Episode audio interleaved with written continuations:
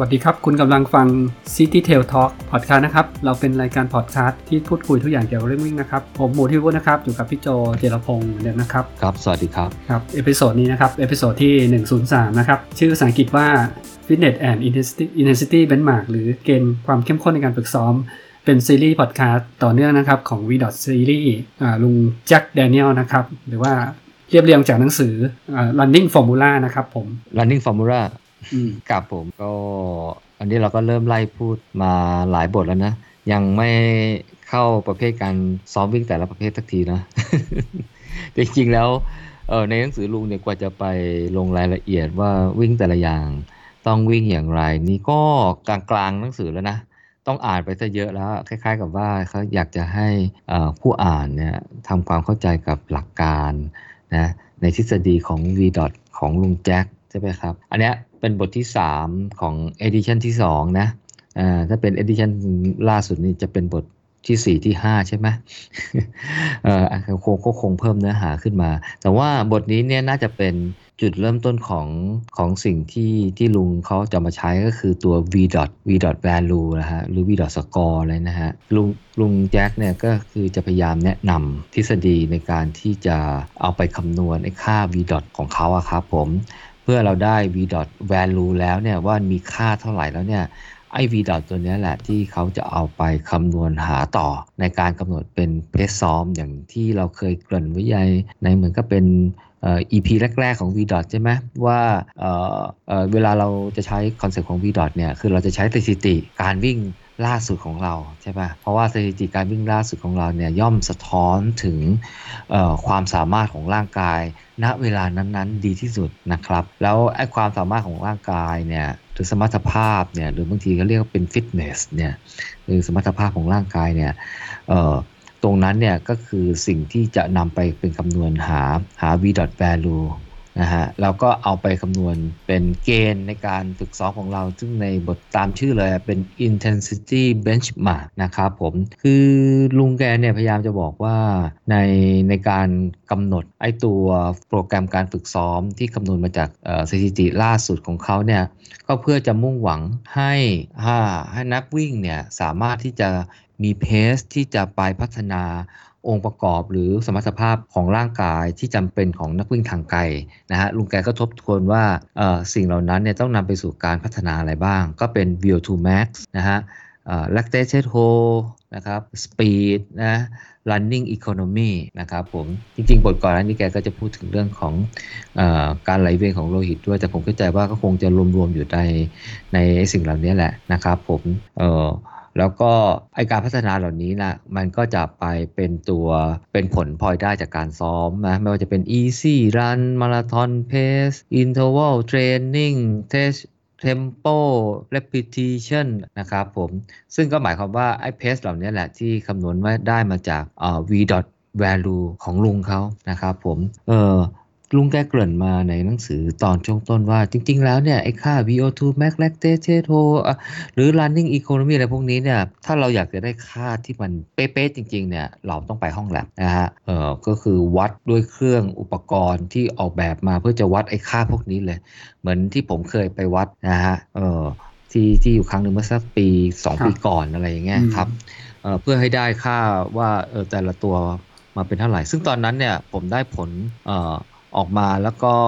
ก็มีคำแนะนำเรื่องของโปรแกรมการซ้อมนั้นจริง ๆ ด้วย เพราะว่ามันจะครับสะท้อนถึง performance ของเรานะฮะแต่แต่แต่ลุงแจ็คแกก็บอกว่าเออเนี่ยจริง ๆ มันก็คือถ้าอยากจะไปให้มันได้ค่าแม่นยำเนี่ยมันไปตรงนั้นเลยไปหาที่ lab แต่ว่าแพงใช่ไหมฮะมันก็แพงเออแล้วก็เออบางคนเออเขาบอกว่าบางที่มันก็ไม่มีแ a บเหล่านี้ให้ไปเทสด้วย เพราะฉะนั้นเนี่ยมันเขาก็มีทางเลือกทางหนึ่งคือว่าเป็นการประมาณค่านะฮะ ซึ่งเป็นสูตรของแกที่แกคิดมาเนี่ยแหละ เพื่อให้ได้ไอ้ v v value อะไรเนี่ยแหละนะครับผม คือลุงแกแนะนำต่อไปว่า ไอ้การวัดความสามารถออของร่างกายเนี่ยนะฮะลุงแกจะจะวัดตัวตัวหนึ่งนะครับอ่อคือเรารู้อยู่แล้วใช่ไหมครับว่าไอ้ระดับ VO2 max เนี่ยเอ่อคืออะไรนะฮะ เราเคยคุยเรื่องตัวนี้แล้วแต่มันคือระดับที่ร่างกายใช้ออกซิเจนสูงสุดนะฮะ ซึ่งระดับนั้นเนี่ยมันคือเหมือนว่าความสามารถที่ร่างกายสามารถใช้ออกซิเจนสูงสุดเพื่อผลิตพลังงานนะฮะซึ่งความสามารถของร่างกายที่ใช้ออกซิเจนสูงสุดหมายความว่าไงตั้งแต่อออกซิเจนอยู่ในอากาศใช่ไหมก็ดูดสูดออกซิเจนเข้าไปนะฮะปอดก็จับออกซิเจน ส่งไปที่เลือดเลือดส่งไปที่หัวใจเออเออเออกาไอหัวใจก็บีบเลือดไปยังส่วนต่างๆของร่างกายนะฮะนั่นแล้วก็เออแล้วก็ในกล้ามเนื้อ เซลล์ของกล้ามเนื้อเนี่ยซึ่งมันมีเหมือนกับตัวผลิตพลังงาน เป็นพวกไมโตคอนเดรียเป็นพวกอะไรเนี่ยก็ดึงเอาออกซิเจนนั้นไปผลิตพลังงาน แล้วจุดที่ที่ร่างกายสามารถใช้ออกซิเจนได้สูงสุดก็คือจุดที่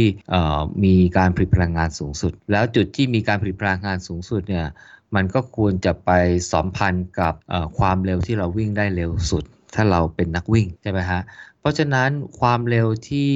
ที่ VO2 max ก็คือจุดที่ร่างกายใช้ออกซิเจนสูงสุดเนี่ยก็น่าจะเป็นความเร็วสูงสุด ซึ่งความเร็วอันนี้เนี่ยลุงแจ็คนิยามว่าถ้าเราจะไปทดสอบเนี่ยก็คือเป็นความเร็วที่เราวิ่งเต็มที่เลย แล้วเราวิ่งได้ประมาณ 10-12 นาที แล้วก็หมดแรงแล้วก็หมดแรงนะฮะอันเนี้ย จะเป็นความเร็วที่ใกล้เคียง หรือว่าเขาก็เรียกว่าเป็นความเร็วที่ VO2 max เอ่อเป็นความเร็วที่ VO2 max ก็คือเป็นระดับที่อันนี้แหละที่เขาจะเอาไปสัมพันธ์กับการหาค่า v dot นะครับผมเพราะเพราะว่าความเร็วอันนี้เนี่ยถ้าเราเอาไปวัดเนี่ยที่เราก็ได้คือค่า v dot เนี่ยจริงๆแล้วเนี่ย v dot ตัวนี้เนี่ยเอ่อเอ่ออาจจะ สะท้อนอาจจะไม่เท่ากับไอตัวความเร็ว VO2 max จริง ๆ อืม เพราะว่าความเร็ว VO2 max จริง ๆ เนี่ยนะ มันหมายความว่าเอ่อคือ VO2 max จริง ๆ เนี่ยมันมันต้องสัมพันธ์กับสมรรถภาพร่างกายนะฮะแต่ไอความเร็วที่ได้แล้วก็มาคำนวณมาหาหา v dot เนี่ย มันมีปัจจัยอีกอย่างหนึ่งที่ ที่มาที่มาเกี่ยวข้องด้วยก็คือเขาเรียกว่าเป็น running economy ก็คือว่าท่าทางของออการวิ่งของคนคนนั้นของนักวิ่งคนนั้นเนี่ยคือเขายกตัวอย่างว่าคนคนหนึ่งเนี่ยนักนักวิ่งคนหนึ่งเนี่ยเขาอาจจะมีค่า VO2 max สูงอ่าแต่ว่าความสามารถในการวิ่งหรือ running economy เขาเนี่ยอาจจะไม่มาก เขาก็เลยได้ความเร็วสูงสุด สมมติว่าเป็นตัวเลขตัวหนึ่งนะฮะ ในขณะที่นักวิ่งคนหนึ่งเนี่ย เขาวิ่งได้ความเร็วสูงสุดเนี่ยเท่ากันเลยนะฮะวิ่งไป 10-12 นาทีเนี่ยแล้วก็หมดแรงอะไรเงี้ยนะฮะแต่ว่าพอไปวัดจริง ๆ แล้วเนี่ยเขาอาจจะมี VO2 max ต่ำกว่า แต่ความสามารถในการวิ่งหรือ running คนวิ่งเขาดีกว่านะฮะซึ่งถ้าถ้าบอกว่าถ้าเราวัดตัว VO2 max เฉยๆเนี่ยก็ต้องบอกว่าไอ้คนแรกมี VO2 max สูงกว่าไอ้คนที่ 2 มี VO2 max ต่ำกว่า แต่ใน concept ของลุงแจ็คเนี่ยแกบอกว่าคน 2 คนนี้มีสมรรถภาพการวิ่งเนี่ยเท่ากัน เพราะว่าอะไร ราะวิ่งได้เท่ากันความเร็วเท่ากัน ถึงแม้ว่าเขาจะมีตัวหนึ่งสูงกว่า มีอีกตัวหนึ่งต่ำกว่า ในขณะที่อีกคนหนึ่งมีตัวหนึ่งสูงกว่า ก็มีอีกตัวหนึ่งต่ำกว่า แต่รวมแล้วเนี่ยเขาสามารถที่จะวิ่งได้ได้ความเร็วสูงสุดเท่ากัน ก็แปลว่าในความหมายของเขานะ ก็แปลว่าไอความสามารถเนี่ยเท่ากันเท่ากัน อันนี้แหละที่เป็นความหมายของ v dot ของลุงที่แตกต่างจาก VO2 max จริง ๆ ที่วัดได้ จากร่างกายนะครับผมเออเขาแนะนำต่อไปอีกว่าใน concept ของ v dot เนี่ยจริง ๆ แล้วเนี่ยเขาจะวัดจากอีกตัวหนึ่งเขาเรียกว่าเป็น intensity intensity ในการวิ่ง intensity ในการวิ่งเนี่ยเขาไม่ได้มุ่งเน้นว่านักวิ่งคนหนึ่งสมมุติว่าวิ่งได้ 10 โล อีกคนหนึ่งเนี่ยวิ่งได้ 16 โลนะฮะแล้วจะบอกว่า คนที่วิ่งได้ 16 กิโลเนี่ยมีความเข้มข้นหรือ intensity สูงกว่าลุงแจ็คบอกว่าไม่ใช่อย่างนั้น การจะระบุถึง intensity เนี่ยที่ต่ำกว่าหรือสูงกว่าเนี่ยให้ดูที่ระยะเวลาการวิ่งนะครับผม ก็คือว่าสมมติว่าคนนึงเนี่ยวิ่ง 10 กิโลนะวิ่ง ความเร็วเท่าไหร่ก็ไม่รู้ละแต่ว่าใช้เวลา 50 นาทีนะจริง ๆ ก็คือเพจเท่าไหร่เพจ5ใช่ไหมฮะ10โลวิ่งได้เอ่อเอ่อ50นาทีนะครับผมอีกคนนึงเนี่ยเขาใช้เวลา 50 นาที แต่เขาวิ่งได้ 16 กิโล6กิโลเขาวิ่งความวิ่งได้ 16 กิโลเนี่ยแต่เขาใช้เวลา 50 นาทีเท่ากับคนแรก แต่เขาไม่ได้ยะทางมากกว่านะฮะถ้าคำนวณเป็นเพสเนี่ยก็ตกประมาณเพส เพชรสามกว่านะแต่แต่ในความหมายของลุงแจ็คเนี่ยบอกว่าคนนี้เนี่ยเขาก็ไม่ได้วิ่งด้วย intensity ที่สูงกว่าคนแรกอ่าแต่ intensity เนี่ยมันเท่ากัน เพราะอะไร เพราะก็ใช้เวลา 50 นาทีเท่ากัน 50 นาทีเท่ากัน intensity เนี่ยจริง ๆ เขาก็เลยโยงในในความหมายของลุงแจ็คเนี่ยเขาโยงไปถึงว่า การใช้เวลาในการวิ่งเนี่ยซึ่งถ้าเป็นเวลาเท่ากันเนี่ยก็แปลว่าหัวใจก็สูบฉีดเลือดในเวลาเท่ากันนะฮะ กล้ามเนื้อก็รับภาระ รับแรงกระแทก รับอะไรเนี่ยด้วยเวลาเท่ากัน เพราะฉะนั้น intensity หมายของในความหมายของลุงแจ็คก็คือ สภาพร่างกายที่ทนรับสภาพของการออกกำลังกาย แรงกดดันแรงกระแทกการใช้งานนู่นนี่นั่นเนี่ยเป็นถ้าเป็นถ้าใช้เวลาเท่ากันแล้วเนี่ยเขาพูดถึงว่า intensity เนี่ยเท่ากัน อืม ไม่ได้บอกว่าคนที่2เนี่ยวิ่งได้ 16 กิโลแล้วเขามี intensity สูงกว่า บอก ไม่ใช่ เพราะว่าความสามารถของแต่ละคนเนี่ยมันย่อมแตกต่างกัน คือสมมติว่าคนวิ่ง 50 นาทีเนี่ยคนกับคนวิ่งไม่เร็ว กับคนวิ่งเร็วเนี่ยถ้าความรู้สึกแล้วเนี่ยเอ่อ feeling เนี่ยทั้งสองคนเนี่ยอาจจะไม่แตกต่างกัน แต่ผลงานต่างกันนะฮะอันนี้แหละเป็นความหมายในเชิงของ intensity ของลุงแจ็ค เพราะฉะนั้นเขาเลยใช้ concept อย่างนี้เนี่ยเพื่อไปคำนวณหาได้มาซึ่งซึ่งไอตัว v dot value ของเขานะครับ เพราะฉะนั้นในตัวแต่แต่ว่าไอตัววิธีการคำนวณเอยอะไรเอยเนี่ยเออในหนังสือเนี่ยไม่ได้ลงรายละเอียดไว้ แต่จริงเขาก็เขียนเป็นกราฟ แสดงความสัมพันธ์ระหว่างเออเออเออสัดส่วน VO2 max กับระยะเวลาที่ที่วิ่งไปอะไรอย่างเงี้ยว่าเป็นเท่าไหร่เท่าไหร่ แล้วเขาก็สรุปว่าเนี่ยคือเป็นที่มาในการที่จะคำนวณหา v dot value ซึ่งซึ่งซึ่งผมก็อาจจะไม่ได้ลงรายละเอียดมากนักอะเพราะว่าเนื่องจากว่าเรามีแอป อยู่ หรือไม่เราก็จะมีตารางที่ที่สามารถคำนวณหาค่า v v dot value ได้นะครับผม แต่ให้เข้าใจเขาเรียกว่าที่มาที่ไปของตัวค่า v dot ว่าลุงแกเนี่ยคำนวณมาด้วยเงื่อนไขอะไรนะแนวคิดอย่างไร แล้วก็คงมีสมการทางคณิตศาสตร์ แล้วก็มีบทวิจัยอะไรรองรับนั่นแหละครับผมเออก็ก็โดยโดยโดยคอนเซปต์เนี่ยคร่าวๆเนี่ยก็จะประมาณนั้นนะครับผม ในการคำนวณหาค่า v dot เนี่ยอย่างที่เล่าให้ฟังตอนแรกก็คือว่า ก็จะใช้ตัว performance การวิ่ง ใช่ไหมฮะ ของการลงแข่งล่าสุดนะไม่ว่าจะเป็นลงแข่งในระยะที่เท่าไหร่เนี่ยก็สามารถที่จะมาหาค่า v dot ของลุงได้ เช่นอาจจะเพิ่งไปลงแข่ง 1,500 เมตรมานะก็คำนวณหาค่า v dot value ได้ หรือไปลงแข่งมินิมาราธอนมาก็หาค่า v dot value ได้นะหรือไปลงแข่งมาราธอนมา ก็คำนวณหาค่า v dot value ได้นะครับผม โดยที่เมื่อคำนวณหาค่า v dot value แล้วเนี่ยในแอป หรือในตารางเนี่ยก็ยังสับก็คำนวณว่า ไม่ว่าเราใช้ระยะทางเท่าไหร่เวลาเท่าไหร่ลงไปคำนวณหาเนี่ย ตารางของลุงหรือแอปของลุงแกเนี่ยก็จะให้เกณฑ์นะฮะในการที่จะเอาไปซ้อมเนี่ยหรือเขาเรียกว่าเป็น training intensity เนี่ยมาทั้งหมด 5 ประเภทนะครับเริ่มแรกก็จะเป็น easy run pace นะซึ่ง easy run pace เนี่ยก็ถ้าถ้า easy run ก็คือเอาไปใช้ตอนวิ่ง recovery ได้ หรือว่าเป็นการวิ่งช่วงระหว่างการฟื้นฟูการพักระหว่างการวิ่ง interval อะไรพวกนี้ นะครับผม หรือเอาไปใช้เป็นเพสในการวิ่งแบบลองรันก็ได้นะฮะ อันนี้เป็นเพสแรก เพสที่ 2 เป็นมาราธอนเพส ก็คือเป็นเพสที่ใกล้เคียงกับค่าเพสที่ไล่ลงแข่งมาราธอนนะครับ เพสที่ 3 เป็น threshold pace นะฮะ หรือ tempo pace นะ เป็นเพสที่เราใช้วิ่งซ้อมวิ่ง tempo นะครับผมเอ่อเพสที่ 4 เป็นเพสที่ใช้ซ้อมวิ่ง interval นะฮะ หรือ interval pace แล้วก็เพสที่5เนี่ย เป็นเพสที่ใช้ในการซ้อมวิ่ง repetition นะครับผมซึ่งการวิ่งแต่ละประเภทนะครับ เดี๋ยวเราจะไปว่าใน EP ถัดๆไปนะครับอันนี้ก็คือให้ให้เขาให้ให้ทบทวนนะฮะทบทวนว่าเเราจะได้ training intensity ก็คือความเร็วนั่นแหละในการที่จะเอาไปซ้อมไปซ้อม จริงๆ บทหัวใจของบทนี้เนี่ยก็จะอยู่ประมาณนี้คือเป็นการแนะนำ VDOT แล้วก็ประโยชน์ของการเอา VDOT ไปใช้งานก็คือการได้มาซึ่ง training intensity นั่นเองนะก็คือความเร็วเพสทั้ง 5 เพสอันนั้น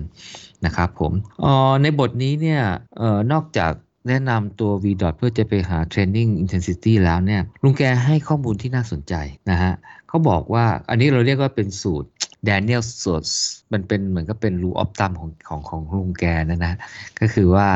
เขาเรียกว่าเป็น Daniel 2.2 Daniel 2.2 ผมคิดว่าเออมันนะมันมีประโยชน์ค่อนข้างจะดีทีเดียว คือเออแกบอกว่าถ้าคือคือถ้าเราซ้อมนะฮะ เพื่อพัฒนามันจะเอ่อถ้าอย่างถ้าเราวิ่งทางไกลอ่าไม่ใช่ผิดผิด ถ้าเราวิ่งในแต่ละระยะนะสิบโลเอ่อฮาฟมาราธอนหรือมาราธอนหรืออะไรพวกเนี้ยนะฮะเอ่อหรือหรือจะวิ่งเร็วความเร็วเอ้ยระยะทางต่ำกว่านั้นเป็น 5 โลเป็นอะไรก็แล้วแต่เนี่ยนะฮะเอ่อ ลุงแกเนี่ยบอกว่าเออมันมีก็เรียกว่ามันเป็นกับหลักเกณฑ์คร่าวๆว่าในการซ้อมของเราเนี่ยเราซ้อมพัฒนาแล้วเนี่ยอะไรมันไปพัฒนาไปมากกว่ากันนะฮะมันมี 2 ค่ายก็คือค่ายสปีดกับค่าย endurance นะฮะ คือเราอันนี้เราก็พอทราบว่าถ้าเราเป็นนักวิ่งระยะสั้นนะฮะวิ่ง 400 เมตร วิ่ง 100 เมตร 400 เมตร 800 เมตรเอ่อ1,500 เมตรอะไรเงี้ยเอ่อมือเอ่อ3,000 เมตรอะไรเงี้ยฮะ5,000 เมตรเอ่ออันนี้เป็นนักวิ่งระยะสั้นระยะกลางนะฮะ ถ้าหมื่นเมตรหรือ10โลขึ้นไปเนี่ยเราเรียกว่าเป็นนักวิ่งระยะไกล อันนี้เป็นศัพท์ของของของวงการวิ่งนะฮะ แต่ในความรู้สึกของพวกเราเนี่ยรู้สึกว่าเฮ้ยสิโลเนี่ยเป็นนักวิ่งระยะสั้นว่ะระยะกลางก็คือฮาฟใช่ไหมระยะไกลที่เป็นมาราธอนนะแต่แต่ถ้าเป็นวงวิชาการเนี่ยไม่ใช่มั้งก็คือถ้าเป็น10โลขึ้นไปเนี่ยถือว่าเป็นนักวิ่งระยะไกลทั้งสิ้นนะครับผมแต่ที่บอกว่าไอ้แดเนียล2.2 ที่ดูน่าสนใจเขาบอกว่าระยะทางที่เพิ่มขึ้นนะที่เราเอาไปคูณ2เนี่ยเวลาที่ใช้เนี่ยก็ควรจะเท่ากับ 2.2 เท่าของระยะเวลาไอ้ของระยะทางอันนั้นนะของเช่นถ้าบอกว่าเรามีความสามารถวิ่ง 400 เมตร ได้เท่ากับ x นาที x นาที x เท่าไหร่ก็ไม่รู้ ถ้าวิ่งเร็วหน่อยอาจจะสัก 75 วิอะไรเงี้ยมั้งช้าลงมาก็สัก 8 โอ้ย75 วิเยอะเร็วเงินนะถ้าวิ่งถ้าวิ่งดีหน่อยก็อาจจะสัก 80 วิช้าหน่อยสัก 90 วิอะไรเงี้ยนะฮะ เออลองไปคำนวณดูว่าไอ้400 เมตร 90 วินี่เพสเท่าไหร่นี่ก็ก็ก็ก็เร็วกันนะเออแต่แต่อันนี้ผมยกตัวอย่างอ่าผมยกตัวอย่างเอาสักโซสวิ่ง 400 เมตรได้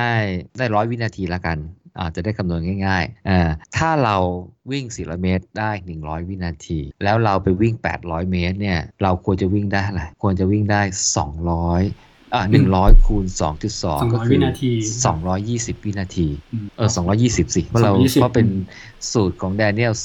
2.2เอา2.2ตั้งไอยเอา2.2ไปคูณไงเออเพราะในความเป็นจริงแล้วเนี่ย วิ่งระยะไกลขึ้นมันเหนื่อยขึ้นถูกป่ะมันไกลขึ้นใช่ไหมเวลามันก็ควรจะช้ากว่าเอา สองไปคูณใช่ไหมอืมเออลุงแจ็คบอกว่าโดยไอ้นั่นแล้วเนี่ยควรจะเป็น 2.2 และถ้าอ่าไปวิ่ง 1,600 อะเออควรจะเป็นเท่าไหร่อ่าก็เอา 2.2 ไปคูณ 220 อีกทีหนึ่งนะฮะ ได้เท่าไหร่อ่าก็ได้เป็น 484 วินาที 484 วินาที นี่คือเป็นเวลาที่จะวิ่งได้เอ่อไม่ใช่ว่าเอ่อวิ่ง 400 เมตรได้ 100วินาที แล้ววิ่ง1,600เมตรเนี่ยจะได้400วินาทีบอกไม่ใช่นะมันนั้นแสดงว่าเออแสดงว่าถ้ามันเป็นลักษณะแบบนี้เนี่ยแสดงว่ามันมีการพัฒนาอ่าที่ที่ไม่สมดุลกันนะระหว่างสปีดกับ endurance เออพอเอาเข้าจริงแบบคือไม่ใช่หมายความว่าเวลาเอาเอาเข้าจริงแล้วมันวิ่งไม่ได้ไงมันวิ่งไม่ได้เออเขาบอกว่าถ้าถ้าสมมุติว่าเราเป็นนักกีฬาวิ่งอ่า พันหกร้อยเมตรอ่าเราไม่ใช่พูดผิดสมมติถ้าเราไปเทสวิ่งพันหกร้อยเมตรเนี่ยเราวิ่งได้สี่ร้อยแปดสิบสี่นาทีวินาทีนะวินาทีนะพอเราไปวิ่งเอ่อ400 เมตร เราควรจะวิ่งได้ 100 วินาทีใช่ไหมใช่ไหมเพราะว่าถ้าตรงตามสูตร แต่ถ้าเราไปวิ่ง 400 เมตร แล้วเราวิ่งได้เกิน 100 วินาทีเนี่ยอะไม่เป็นตามสูตรแล้ว อันเนี้ยก็แปลว่าเราการซ้อมของเราเนี่ยพัฒนาไปทางด้าน endurance มากกว่า speed เออแต่ว่าการซ้อมของเราเนี่ยพัฒนาไปทางด้าน endurance มากกว่า speed อืมแต่ถ้าเราวิ่งได้ 484 วินาทีในระยะ 1,600 เมตรเนี่ย แต่เราดันวิ่งได้ต่ำกว่าเอ่อ100 วินาทีในระยะ 400 เมตร ก็แปลว่าอะไร แปลว่าเอ่อการซ้อมของเราเนี่ยพัฒนาสปีดไปมาก กว่า endurance คือพอวิ่งระยะสั้นโอ้โหเราวิ่งได้เร็วจีใช่ไหมพอวิ่งระยะที่มันไกลขึ้นไกลขึ้นเนี่ยกลับวิ่งได้ช้าลงไงเออเออถ้ายกตัวอย่างใหม่อ่าถ้าเราเมื่อกี้เราบอกว่าไปยกตัวผมไปยกตัวอย่างว่าว่าวิ่งระยะ 1,600 เมตรนะได้ 484นะแต่ผมยกตัวอย่างใหม่สมมติว่าเราไป test เนี่ยเราวิ่ง 400 เมตร แล้วเราได้ 100 วินาที แต่พอเราไป test ระยะ 1,600 เมตรเนี่ยเราควรจะวิ่งได้ 484 วินาทีไหมเออถ้าเราวิ่งได้เท่านี้เป๊ะเนี่ยก็แปลว่า speed กับ endurance เนี่ยเราสมดุลกัน แต่พอไปวิ่งปุ๊บเนี่ยเราวิ่งได้ 500 วินาทีเลย ก็แปลว่าอะไร แปลว่าการซ้อมของเราเนี่ยออกไปในแนวทาง endurance มากกว่ามากกว่า speed เออ endurance มากกว่า speed แต่ถ้าโอ้ยพูดผิดสิ ไปออกไปในทาง speed มากกว่า endurance สิ พอวิ่งระยะไกลขึ้นเนี่ยเราจะใช้เวลามากขึ้นไปกว่าเดิม ออกไปในทาง speed มากกว่า endurance แต่ถ้าเราไปวิ่ง 400 เมตร ได้ 100 วินาที แล้วพอไปวิ่ง 1,600 เมตร ได้ต่ำกว่า 484 วินาทีเนี่ยก็แสดงว่าอะไร แปลว่าเราวิ่งออกไปทาง endurance มากกว่า speed มันก็จะกลับกัน อืม เพราะฉะนั้นเนี่ยเอ่อลองไป test ดูนะ บางคนวิ่ง อันนี้ อันนี้ อันนี้ อันนี้ในหนังสือนะมันยกตัวอย่างเขายกตัวอย่างระยะใกล้ๆนะ คือถ้าเราสมมุตินะ เรา เราเชื่อสูตรของลุงแกเอ่อเอ่อสมมุติว่าเรามีสถิติ half เท่านี้ แล้วเรามีสถิติมาราธอนเท่านี้ เออ ถ้าเราเอา half ไปคูณ 2.2 เอาเวลา half ไปคูณ 2.2 เนี่ย แล้วไปดูว่าเราวิ่งมาราธอนได้เท่าไหร่ เออ เราวิ่งมาราธอนเท่าไหร่ ถ้าปรากฏว่า เราเอาฮาเวลาฮาไปคูณ 2.2 เนี่ย แล้วเราได้เวลาเวลามาราธอนที่ควรจะเป็นเท่านี้เออแต่เวลามาราธอนเนี่ยโอ้โหเราช้ากว่าเยอะเลย ก็แสดงว่าการซ้อมของเราเนี่ยขาด endurance ไปเยอะขาด endurance ไปเยอะเออขาด endurance ไปเยอะ แต่ถ้าได้เวลาเอ่อมาราธอนเนี่ยเฮ้ยมันดีกว่า half คูณ 2.2 เว้ยเออแสดงว่าการซ้อมของเราขาด speed ไปเยอะ ขาด speed ไปเยอะ ก็ผมดูแล้วเออมันก็เอามาเป็น guideline คร่าวๆนะว่า เราก็จะเติมหรือว่าดูโปรแกรมการซ้อมเนี่ยว่าเราควรจะไปเติมตรงไหนไปอ่าไปเพิ่มตรงไหนไปลดตรงไหนไปอะไรตรงไหนอะไรอย่างเงี้ยครับ อืม เช่นถ้าถ้าบอกว่าเฮ้ยขาด endurance ไปเยอะเนี่ยออพอวิ่งมาราธอนทีไรเสร็จทุกทีอะไรทุกที เวลาที่มันเทียบไม่ได้กับ half เลยคูณ 2.2 เลยเนี่ย ก็แสดงว่ายังซ้อมไม่ถึงในเรื่องระดับของ endurance เนี่ยอืมหรือบอกว่า เอ้ย โอ้โหเวลามาราธอนเนี่ยเราคำนวณได้เนี่ยแต่ว่าวิ่งมาราธอนจริง ๆ แล้วเนี่ยเฮ้ยเราวิ่งดีกว่า ก็แปลว่าอะไรแปลว่าจริง ๆ แล้วเนี่ยเราอาจจะขาด speed คือเราคือถ้าเราไปซ้อม speed ดีขึ้นเนี่ยเวลา half เราคงจะดีมากขึ้นด้วยอ่าเวลา half เราอาจจะเราคงจะเร็วมากขึ้นเออในขณะที่มาราธอนก็อาจจะก็อาจจะดีขึ้นหรืออาจจะใกล้เคียงเดิมอืมก็คือซ้อม speed เพื่อจะทำให้สถิติการวิ่งระยะที่สั้นลงเช่น 10 โล หรือ half หรืออะไรนะมันก็จะวิ่งได้สถิติดีขึ้นนะเช่นถ้าบอกว่าขาด speed อ่าก็ต้องไปเพิ่มตรงพวกอะไรล่ะ interval อะไรพวกนี้ครับหรือ repetition หรืออะไรพวกนี้ใช่ไหมอ่าอันนี้ก็เลยเป็น guideline คร่าวๆนะฮะที่ลุงแกให้มา เออผมก็ดูแล้ว เออ มันก็น่าสนใจ แต่ทั้งนี้ทั้งนั้นเนี่ยมันก็อาจจะไม่ได้เรียกว่าฟิตกับทุกคนไง เออฟิตกับทุกคนเพียงแต่ว่าแกคงไปเก็บสถิติอะเลยตั้งชื่อว่าเป็น Daniel 2.2 แกคงมีสถิติอะไรของแกเยอะมั้งอันนี้เราก็อ่านมาแล้วก็เป็นข้อมูลว่าเผื่อเอาไปใช้ประโยชน์ได้นะครับผม อีกอันนึงคือ six second rule six second rule ก็คือกฎของ 6 วินาที กฎของ 6 วินาที จริง ๆ แล้วเนี่ยในในแอปของลุงหรือว่าในตารางของลุงในหนังสือเนี่ยเขาคำนวณเพจมาให้หมดแหละว่าเราควรจะซ้อมเพจเท่าไหร่เท่าไหร่เท่าไหร่เท่าไหร่อ่าแต่เขาบอกว่าเอ่อถ้าเรา จริงๆแล้วเนี่ยหนังสือแกก็ก็ก็ก็อิงอยู่กับ e x i t second rule อยู่เหมือนกัน เพราะเขาบอกว่า interval pace เนี่ยจริงๆ แล้วเนี่ยมันเป็น pace ที่เหมาะสมกับการวิ่งความเร็วเอ้ระยะทาง 400 เมตร หมายความว่าถ้าเรามีความสามารถวิ่งได้ 400 เมตรเท่าไหร่เนี่ย อันนี้คือ pace ซ้อม interval อันนี้คือ pace ซ้อม interval เลยนะครับ อ๋อก็บอกว่าถ้าเอาเวลาระยะ 400 เมตร เช่นเมื่อกี้สมมุติว่า เป็นเราวิ่งได้ 100 วินาที เราวิ่งได้100วินาทีเพสที่จะใช้ในการซ้อม repetition นะฮะ ซึ่งมันเป็นเพสที่เร็วขึ้นกว่า interval เนี่ยเเดี๋ยวตอนพูดเรื่องการซ้อมแต่ละประเภทว่า repetition คืออะไรเนี่ยเดี๋ยวค่อยลงรายละเอียดกันนะครับ แต่ผมตอนนี้ยกตัวอย่างบอกว่าถ้าเพสเอ่อ interval นะเราคำนวณได้เช่น 400 เมตรเนี่ยเราวิ่งได้ร้อยวินาที ในการเอาไปซ้อม repetition pace เนี่ยก็จะเป็น pace interval ลบ 6 วินาที ก็คือถ้าไปวิ่ง 400 เมตรเนี่ยก็ควรจะได้ 96 วินาที ก็คือต้องเร็วขึ้นไปอีก เร็วขึ้นกว่า interval อีก แต่ถ้าเอา pace จะไปจะหา pace ที่จะไปซ้อม tempo นะฮะเขาก็บอกว่าให้บวก 6 วินาที ก็คือเป็นความเร็ว 400 เมตร ถ้าวิ่งได้ 100 วินาทีเนี่ย pace tempo หรือ threshold pace เนี่ยควรจะวิ่ง 400 เมตรได้เวลา 106 วินาทีเอ่อ400 เมตร เวลา 106 วินาทีเนี่ย pace เท่าไหร่เราก็ไปลองคำนวณดูแล้วกันนะครับผมแต่อันนี้เป็น guideline ของของลุงแกว่าเออในตารางแกเนี่ยก็จะ derive มาอะไรประมาณนี้นะครับผม แต่ถ้าผมว่าก็ดูแล้วก็มีประโยชน์สมมุติว่าถ้าใครอยากจะไปมีตอนนี้มีโปรแกรมการซ้อม interval อยู่แล้ว เคยวิ่ง interval เท่านี้ ถ้าอยากจะวิ่ง repetition ให้มันเร็วกว่านี้เอ้ให้เร็วกว่า interval เนี่ยก็ลบ 6 วินาทีอ่าแต่ถ้าจะไปวิ่งเป็น tempo tempo คือวิ่งยาวๆแบบเร็วๆ ใช่ไหมฮะ ไม่หยุดเนี่ย ก็บวกไป 6 วินาที แต่ลุงแกมีมีมีมีวงเล็บไว้หน่อยหนึ่งว่า แต่ถ้า นักวิ่งนะฮะ ปกติวิ่ง pace ต่ำกว่า 3.3 เอ้ย pace ช้ากว่า 3.3 นะ 3.3 กิโล 3.3 นาทีต่อกิโลเมตรนะโอ้ก็ก็ก็ pace ที่บอกว่าเอาไปบวก 6 tempo เนี่ย tempo pace เอา interval ไปบวก 6 วินาทีเนี่ยอาจจะอาจจะเร็วไปหน่อย อาจจะเร็วไปหน่อย อาจจะบวก 7 บวก 8 อะไรเงี้ยนะ relax ไป แต่ทั้งนี้ทั้งนั้นเนี่ยก็ก็ก็ลองลองไปปรับดูอะก็คือว่าในตอนตอนซ้อมนะ คือผมเข้าใจว่าไอ้ตารางหรือว่าแอปที่คำนวณได้เนี่ย ลุงแกจะจะอยู่บนพื้นฐานไอ้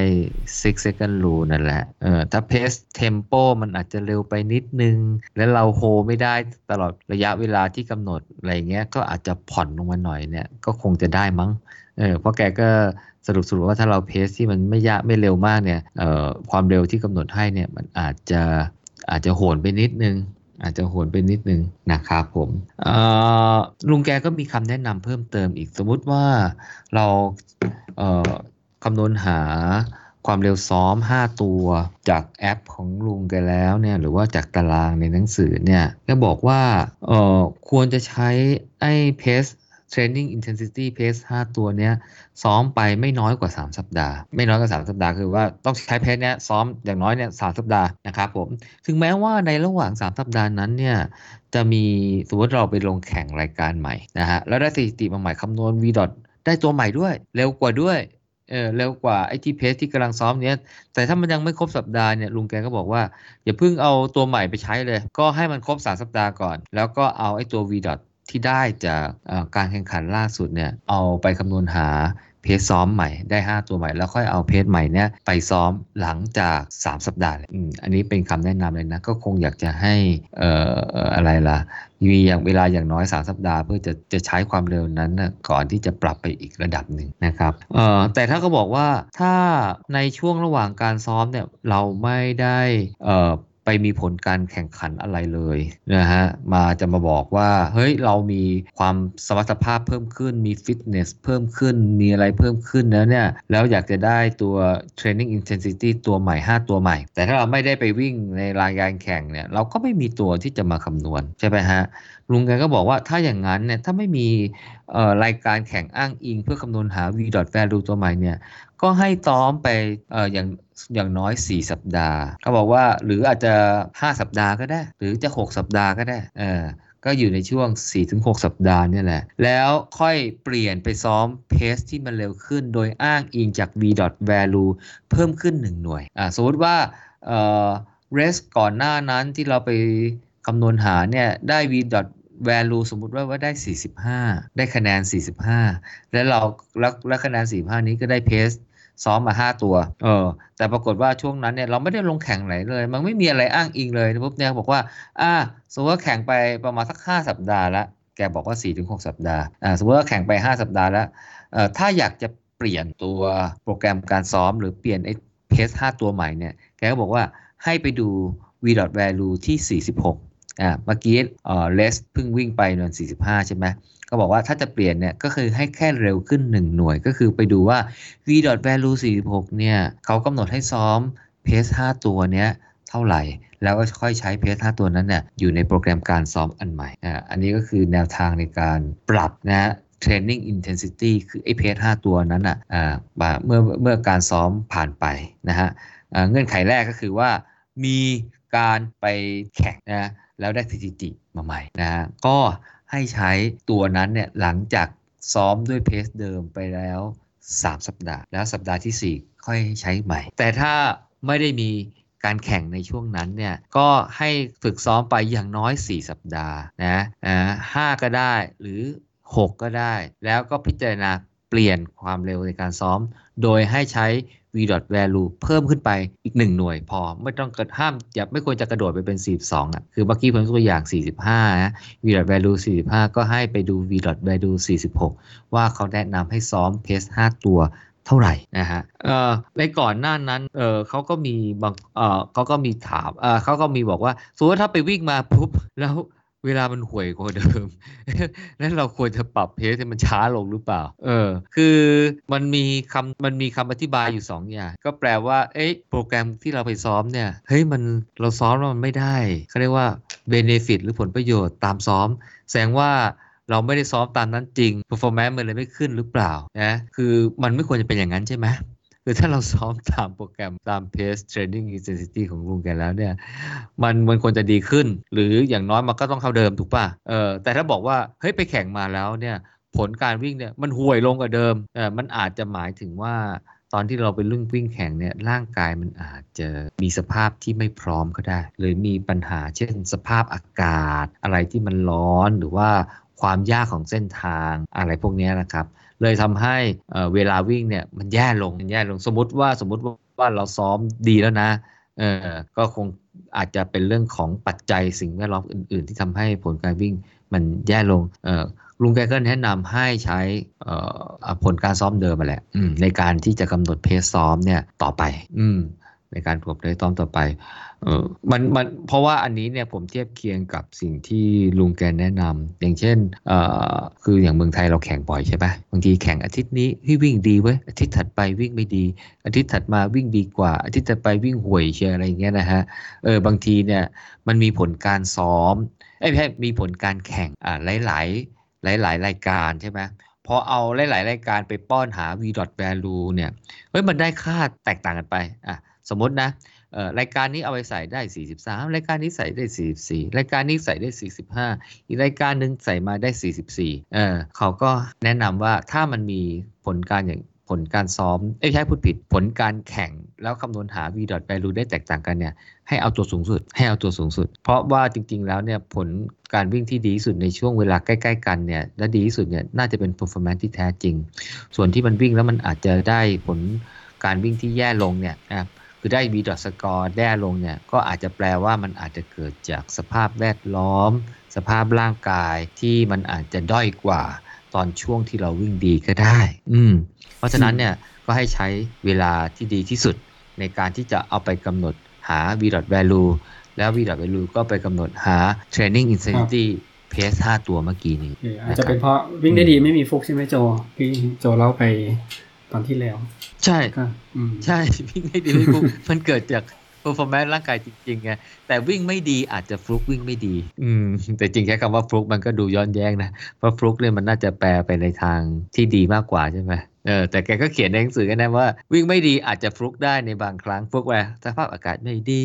สภาพร่างกายไม่ดีอะไรอย่างเงี้ยนะฮะ มีข้อจำกัดนู่นนี่นั่นอแต่ถ้าวิ่งดีเนี่ยต้องเป็นสมรรถภาพความสามารถร่างกายแน่นอนแน่นอนนะครับผมจริงๆเนื้อหาก็คงจะประมาณนี้แต่ว่าลุงแกแถมท้ายในเรื่องของตัวช่วยในการฝึกซ้อมแกบอกว่าสิ่งที่แกยกขึ้นมาตัวหนึ่งก็คือการเทรนโดยการ รวจวัด heart rate ไปด้วย ก็คือถึงแม้ว่ามันจะมีไกด์ไลน์มาเป็น training intensity pace 5ตัวอันนั้นแล้วเนี่ยแต่ถ้าเรามีสายคาดคาดอกวัด heart rate อันนี้เราก็ใช้นาฬิกากันนะ ก็คิดว่าน่าจะ accuracy คือการความแม่นยำในการวัดก็น่าจะใช้ใช้ได้อะอออยู่ในระดับที่ใช้ได้อะที่จะเอามาประกอบกับการฝึกซ้อมนะครับ คือก็บอกว่าเออ จริง ๆ แต่ว่าแต่ว่าเขาก็เกริ่นมาก่อนหน้านั้นเออก่อนเกริ่นในในบทความในในหนังสือกันเลยว่าเออแต่การใช้ตัวนี้เนี่ยก็ต้องใช้ด้วยความเข้าใจ ต้องใช้ด้วยความเข้าใจ ด้วยความเข้าใจหมายความว่าเออสิ่งที่มีผลต่อการเต้นของหัวใจเนี่ยนะฮะมันอาจจะมีหลายๆประการหลายหลายประการนะถ้าเราถ้ากับใน EP ก่อนหน้านั้นนะก็ผมก็มีการพูดถึงเรื่องของ สิ่งที่มีอิทธิพลหรือว่ามีผลต่ออัตราการเต้นของหัวใจเนี่ยมีอะไรบ้างนะฮะเอ่อซึ่งซึ่งอันนี้แกก็มาทบทวนอีกทีหนึ่งก็บอกว่าเอ่อฮาร์ดเรทของของแต่ละคนเนี่ยนะฮะเอ่อมันก็จะมีปัจจัยที่จะกำหนดทำว่าให้ฮาร์ดเรทมันเต้นช้าเต้นเร็วนะฮะ ก็มีเรื่องของอัตราการไหลของเลือดนะฮะ ไหลง่ายไหลยากใช่ไหมฮะเอ่อระดับความสามารถของร่างกายนะฮะ ความฟิตของร่างกายหัวใจแข็งแรงหรือเปล่านะฮะ แล้วก็ปริมาณออกซิเจนที่ขนส่งไปตามกระแสเลือด ก็คือว่าถ้ามันมีการเปลี่ยนแปลงหลักๆ อยู่ 3 ตัวเนี้ยอัตราการไหลไหลยากไหลง่ายนะถ้าไหลยากก็หัวใจก็เต้นเร็วขึ้น ไหลง่ายก็ก็เต้นลงช้าลงหน่อยนะฮะ หรือความฟิตเอ่อของร่างกายใช่ไหมคนหนึ่งความฟิตนี่ก็อาจจะหมายถึงความเอ่อหัวใจแบบแข็งแรง บีบทีนึงก็โอ้โหเลือดก็ไปเยอะเลยอะไรอย่างเงี้ยเออแต่ที่คนหนึ่งหัวใจอาจจะแข็งแรงน้อยกว่า ก็บีบทีนึงก็ไปน้อยๆกว่านะฮะตัวพวกนี้ก็จะเป็นตัวกำหนดเรื่องของเอ่ออัตราการเต้นหัวใจด้วยนะฮะแล้วก็ปริมาณออกซิเจนเอ่อถ้ามีออกซิเจนละลายอยู่ในเลือดอ่า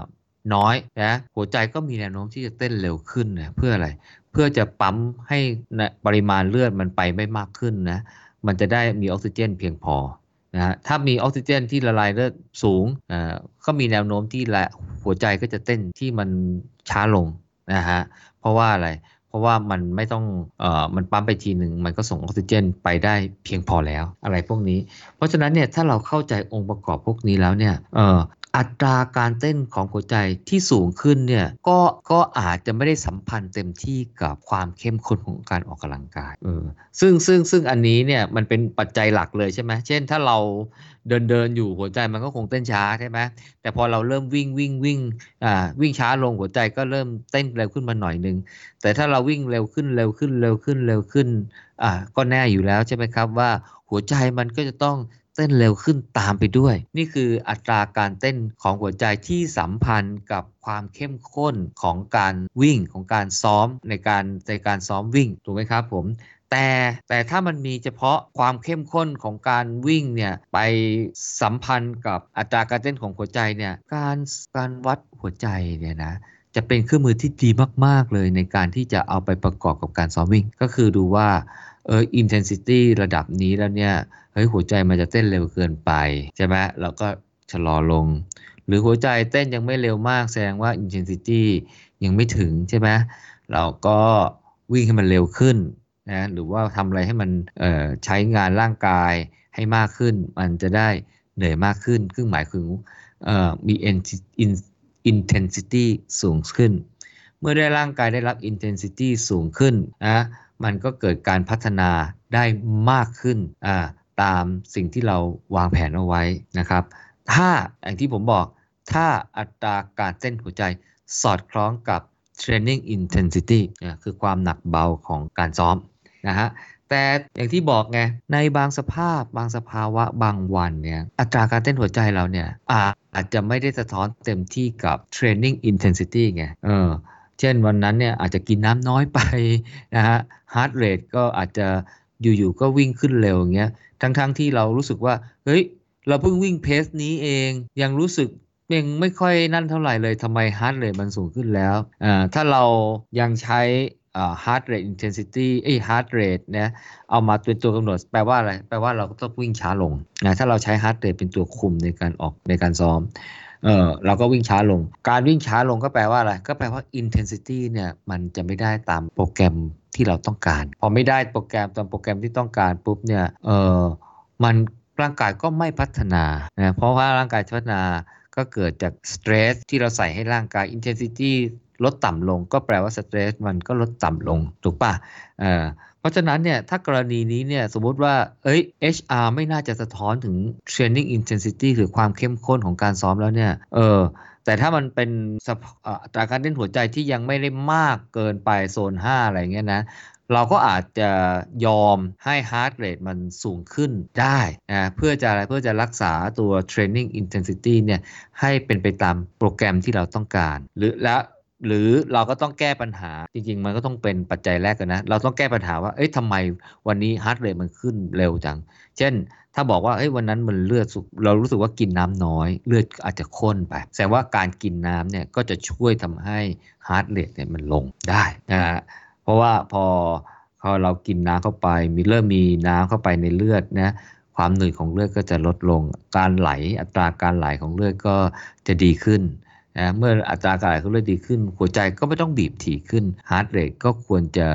กลับมาอยู่ในสภาพที่เป็นปกตินะฮะหรือว่าถ้าวันนั้นอากาศร้อนอะบางคนก็แก้ไขด้วยการถอดเสื้อไปเลยนะฮะเพราะว่าอากาศร้อนเนี่ยมันมีแนวโน้มที่ heart rate จะสูงขึ้น เพราะว่าเลือดส่วนหนึ่งเนี่ย จะมาเลี้ยงที่ผิวหนังเพื่อระบายความร้อนคืออันนี้เป็นความรู้ใหม่ของผมที่อ่านจากบทนี้ขึ้นเลยนะ บอกว่าคือผมก็ไม่ไม่รู้มาก่อนเลยว่าไอ้ไอ้อากาศร้อนเนี่ยทำให้เลือดจำนวนหนึ่งเนี่ยแทนที่มันจะไหลไปตรงที่กล้ามเนื้อที่ต้องการใช้ออกซิเจน เพื่อผลิตพลังงานใช่ไหมมันต้องแบ่งมันต้องแบ่งเลือดเนี่ยเอามาเลี้ยงผิวหนังเพื่อระบายความร้อนอะเออ ผมก็อ่านจากหนังสือของลุงแกเนี่ยนะฮะก็เลยเป็นเหตุให้เลือดพอมันมีปริมาณลดลงที่ไปยังกล้ามเนื้อ ตรงที่ต้องการพลังงานปุ๊บเนี่ยมันเลยต้องปั๊มเร็วขึ้น เพื่ออะไรเพื่อส่งเลือดจำนวนมากให้ไปเพียงพอกับที่กล้ามเนื้อไงเพราะว่าเลือดจำนวนหนึ่งมันมาที่ผิวหนังแล้วเออบางคนก็แก้ไขด้วยการที่จะระบายความร้อนให้ออกร่างกาย เช่น อาจจะถอดเสื้อนะเสื้อวิ่งนะฮะก็ทำให้ heart rate เนี่ยมีแนวโน้มลดลงได้นะหรืออาจจะทำให้เอาน้ำลาดหรืออะไรก็ตามนะทำให้มันเย็นลง ร่างกายมันเริ่มเอ่อหรือคือก็คือให้ผิวหนังนี่มันระบายความร้อนออกไปจำนวนหนึ่งจะได้มีเลือดไปเลี้ยงกล้ามเนื้อได้พอเอ่อได้ในปริมาณที่เพียงพอ heart rate ก็จะปรับตัวลง เราก็สามารถที่จะคง intensity training intensity คือวิ่งด้วยความเร็วตามแผนได้ โดยที่ heart rate ยังอยู่ในกรอบที่ปลอดภัยนะตามคาดได้นะครับ หรือในช่วงเวลานั้นเนี่ยปัจจัยที่ทำให้ heart rate จะ สูงขึ้นเนี่ยอาจจะเกิดจากออกซิเจนมันมีปริมาตรลดลงที่มันละลายในเลือด เพราะว่าเราอาจจะเกิดจากการขาดอาหารธาตุเหล็กอะไรประมาณนี้ก็แสดงว่าเราก็ควรจะต้องไปดูแลเรื่องโภชนาการให้ดีนะฮะเพื่อให้ปริมาณเม็ดดงเม็ดแดงอะไรเนี่ยอยู่ในสภาพที่เหมาะสม หรือเราอาจจะไปบริจาคเลือดมาใช่ไหมฮะปริมาณเม็ดแดงเราลดลงก็อาจจะเป็นช่วงเวลาที่เราต้องเข้าใจว่า intensity ที่เราไปซ้อมเนี่ยมันก็คงจะไม่ได้เท่าที่ที่ที่ที่ที่ที่ที่ไม่ได้ไปบริจาคเลือดนะเพราะว่า heart rate มันจะวิ่งขึ้นไปสูง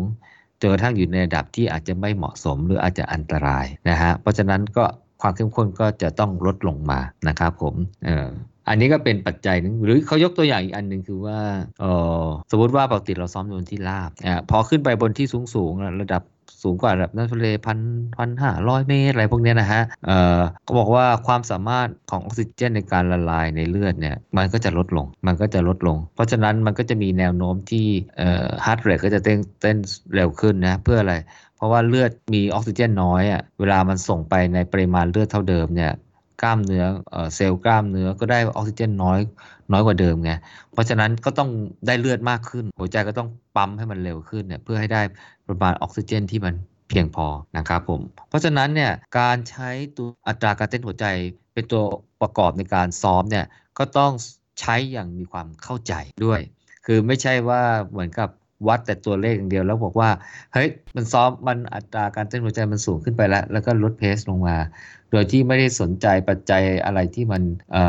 สัมพันธ์กับการเต้นของหัวใจ ก็มันจะส่งผลให้เราอาจจะเราคงจะซ้อมได้ไม่ไปสอดคล้องกับ intensity ที่ต้องการนะฮะเมื่อไม่ได้ก็แปลว่าอะไรพัฒนาการของร่างกายก็อาจจะช้าลงกว่าที่คาดไว้นะครับผม ก็อันนี้ก็จะเป็นแนวทางในการที่จะ เอาไปซ้อม แต่เขาบอกว่าจริง ๆ แล้วเนี่ยการซ้อมอโดยใช้ตัวไอตัว intensity เนี่ยมันมีประโยชน์มันมีประโยชน์มากเลยนะ เพราะว่า intensity training intensity หรือความหนักความเบาความเข้มข้นของการซ้อมเนี่ยจริง ๆ เราวัดได้โดยตรงจาก pace อยู่อยู่แล้วถูกปะอันนี้ชัดเจนเลยแล้วเราก็ใช้ตัวนี้ด้วย แล้ว concept ของลุงแจ็คด้วย ก็ใช้ตัว pace เนี่ยแหละ กำหนด training intensity อยู่แล้วด้วยใช่ไหมฮะกำหนด intensity อยู่แล้วด้วย เพราะฉะนั้น pace เป็นอะไรที่เราใช้เป็นปกติในการในการวัดความเข้มข้นของการซ้อมแน่นอนอยู่แล้ว แต่เขาบอกว่าบางครั้งเนี่ยมันมีการซ้อมซึ่งซึ่งมันไม่ได้อยู่ในโปรแกรมของลูกแกนะเขาบอกว่าความหนักเบาอาจจะวัดด้วย pace ไม่ได้นะฮะอย่างเช่นถ้าเราไปวิ่งขึ้นทางชัน พอวิ่งขึ้นทางชันปุ๊บเนี่ยแน่นอนถูกไหมครับว่าความเร็วเราก็ต้องลดลง ถึงแม้ว่าความเร็วจะลดลงมากเนี่ยแต่ความเหนื่อยเนี่ยมันอาจจะมากขึ้นมากขึ้นไปกว่าเดิมนะฮะย่อมหมายถึงอะไร ย่อมหมายถึงว่าจริงๆแล้ว intensity เนี่ยมันสูงขึ้น ถึงแม้ว่า pace มันลดลงเพราะอะไร ราะเราต้องพาไอ้น้ำหนักตัวของเราเนี่ยขึ้นไปบนที่สูงด้วยนะฮะเพราะนั้นเราก็เลยใช้ความสามารถของร่างกาย ใช้สัพพะกำลังใช้พลังงานนะที่สูงมากกว่าการวิ่งทางราบด้วยความเร็วที่สูงกว่าด้วยนะฮะวิ่งช้ากว่านะแต่วิ่งขึ้นทางชันเนี่ยมันเลยมันใช้ effort มากกว่า มันก็ไปสะท้อนที่หัวใจอ่า so อันนี้สมมุติแล้ว ติว่าเอ้ยร่างกายเราปกติไม่ขาดน้ำไม่มีปัญหาเรื่องเม็ดเลือดแดงไม่มีปัญหาเรื่องออกซิเจนไม่มีปัญหา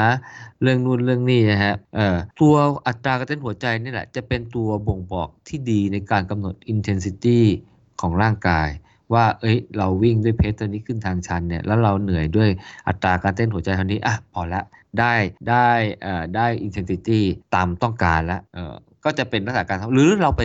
ปั่นจักรยานพอไปปั่นจักรยานอย่างเงี้ยปั่นจักรยานเนี่ยมันโอ้โหมันเร็วกว่าวิ่งแน่นอนอยู่แล้วถูกปะแต่ปั่นด้วยความเร็วเท่าไหร่อะไรเท่าไหร่เนี่ยมันจะได้ความเข้มข้นเอ่อเท่ากับการวิ่งนะฮะก็อัตราการเต้นหัวใจก็จะเป็นหนึ่งในที่จะช่วยทำให้สามารถที่จะเทียบเคียงความเข้มข้นของการวิ่งกับการปั่นจักรยานได้ แต่ก็ไม่ได้บอกว่าผมก็ไม่มีความรู้เรื่องปั่นจักรยานเรื่องอะไรมากนะ แต่ว่ามันเป็นการเทียบเคียงในลักษณะที่ว่า เพสการวิ่งเนี่ยไม่สามารถบ่งบอกถึง training intensity ได้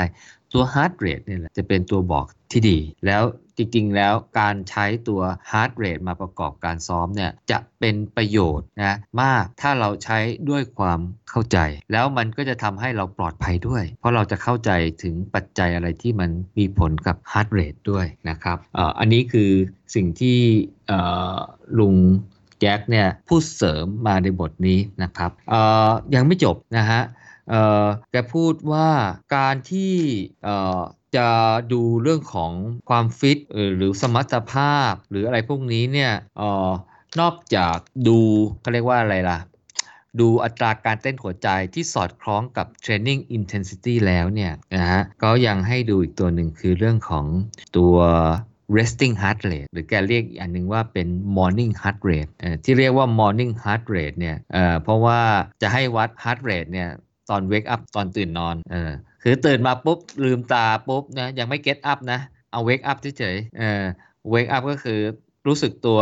ให้วัดเลยว่าหัวใจเต้นเท่าไหร่ อันนั้นแหละคือเป็น resting heart rate ที่ที่แท้จริงนะฮะก็คือเป็นอัตราเต้นหัวใจที่ควรจะต่ำที่สุดละเเพราะว่าร่างกายมันไม่ได้ขยับเขยื่อนทำอะไร นะฮะแต่ถ้า get up ขึ้นมาลุกขึ้นมาจากเตียงแล้วเนี่ยอาจจะสูงขึ้นมาหน่อยอะไรเงี้ยสูงขึ้นมาหน่อยแต่คงใกล้เคียงมั้งคงใกล้เคียงอะ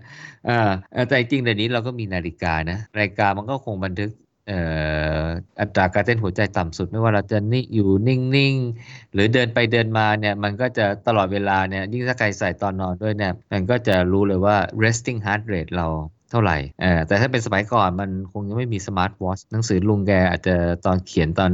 smart watch ยังไม่พัฒนาดีขึ้นนะแกก็เลยแนะนำให้วัดตอน wake up ก็เลยเรียกว่าเป็น morning heart rate ซึ่งตัวนี้เนี่ยก็บอกว่าค่าเฉลี่ยของคนทั่วไปนะ คนทั่วไปก็คงจะรวมทั้งคนวิ่งไม่วิ่ง ออกกำลังกายมาก ออกกำลังกายน้อยหรือไม่ออกกำลังกายเลยนะ resting heart rate เฉลี่ยอยู่มัน 60 60 ครั้งต่อ นาที อืม ถ้าใครมี resting heart rate ต่ำกว่า 60 ครั้ง ก็แปลว่าสมรรถภาพร่างกายเนี่ยดีกว่าคนโดยเฉลี่ย ดีกว่าคนอย่างเช่นนักวิ่งอย่างเรานี่ก็จะสักเท่าไหร่นะ ต่ำกว่า 50 ด้วยนะใช่ไหมเออแต่เขาบอกว่าถ้าเป็น world record นะ ตอนช่วงที่แกเขียนหนังสือมั้งวัดได้ต่ำถึง 30 ครั้งต่อนาทีโอ้ช้ามากเลยนะตาการเต้นหัวใจช้ามากเลย พวกอีลิตอะ อืม พวกนักปั่นที่เป็นอีลิตก็ พวกอีลิต ประมาณนี้นะสามสิบอะไรเงี้ยประมาณนี้ใช่ไหมอืม อืม คือแปลว่าหัวใจเขาเนี่ยบีบทีหนึ่งเนี่ยนะ โอ้โห ปริมาตรของเลือดเนี่ยมันไปมหาศาลเลยไงอ่าก็เขาบีบแค่ทีเดียวแต่คนทั่วไปบีบสองทีอะก็แปลว่าหัวใจเขาเนี่ยแข็งแรงแล้วก็ถ้าถ้าถ้าไม่ต้องเต้นบ่อยเนี่ย ก็แปลว่าหัวใจเขาก็ไม่ได้ต้องทำงานหนักเนาะไม่ต้องทำงานหนักอืม ก็มีแนวโน้มที่จะแข็งแรงอายุยืนยาว แต่ถ้าเขาบอกว่าตื่นมาปุ๊บสมมุตินะว่า resting heart rate สมมุติของเราเนี่ยโดยเฉลี่ยอยู่ที่ประมาณ 45 ครั้งต่อนาที วันดีคืนดีตื่นขึ้นมาปุ๊บโอ้ทำไมมันไป 60 แสดงว่ามันต้องมีอะไรผิดปกติกับร่างกายแล้ว ตัวนี้ก็จะมาบอกว่าความผิดปกตินั้นเนี่ยเราต้องไปหาสาเหตุ แต่ส่วนใหญ่แล้วเนี่ยมันน่าจะออกไปทางที่ว่าเป็นการ overtraining ไป ก็คืออาจจะซ้อมหนักไปนะถ้าสมมติว่าโอ้โหขยันซ้อมมากเลย วันตื่นเช้ามาปุ๊บจับ resting heart rate มา โอ้ สูงกว่าค่าเฉลี่ยนะปกติ ควรจะสี่ห้านี่ไปสักห้าสิบห้าสิบห้าหกสิบอะไรเงี้ยอาจจะเป็นสัญญาณให้เราเบาๆการซ้อมลง หรือว่าไปจัดโปรแกรมการซ้อมเนี่ยอาจจะอันนี้มันอาจจะหนักไปเอออาจจะหนักไปหนักไปนี่ทำให้ร่างกายมันฟื้นช้า มันก็อาจจะพัฒนามันคงพัฒนาได้ไม่ optimum อะอืมไม่ optimum คือใส่แรงเยอะใส่ความสามารถไปเยอะ เอ้ใส่ effort ไปเยอะ แต่ว่าได้มาน้อยอืมเป็นการ overtrain ไปนะฮะแต่บางทีมันอาจเกิดจากการขาดน้ำก็ได้ ต้องเช็คดูนะครับ เฮ้ย ต้องลองกินน้ำขาดน้ำหรือเปล่าว่าอะไรเงี้ย เออ คราวนี้เราก็กินน้ำมาดีๆนะ วันหนึ่งกินเท่านั้นเท่านี้อะไรเงี้ยนะ อ่า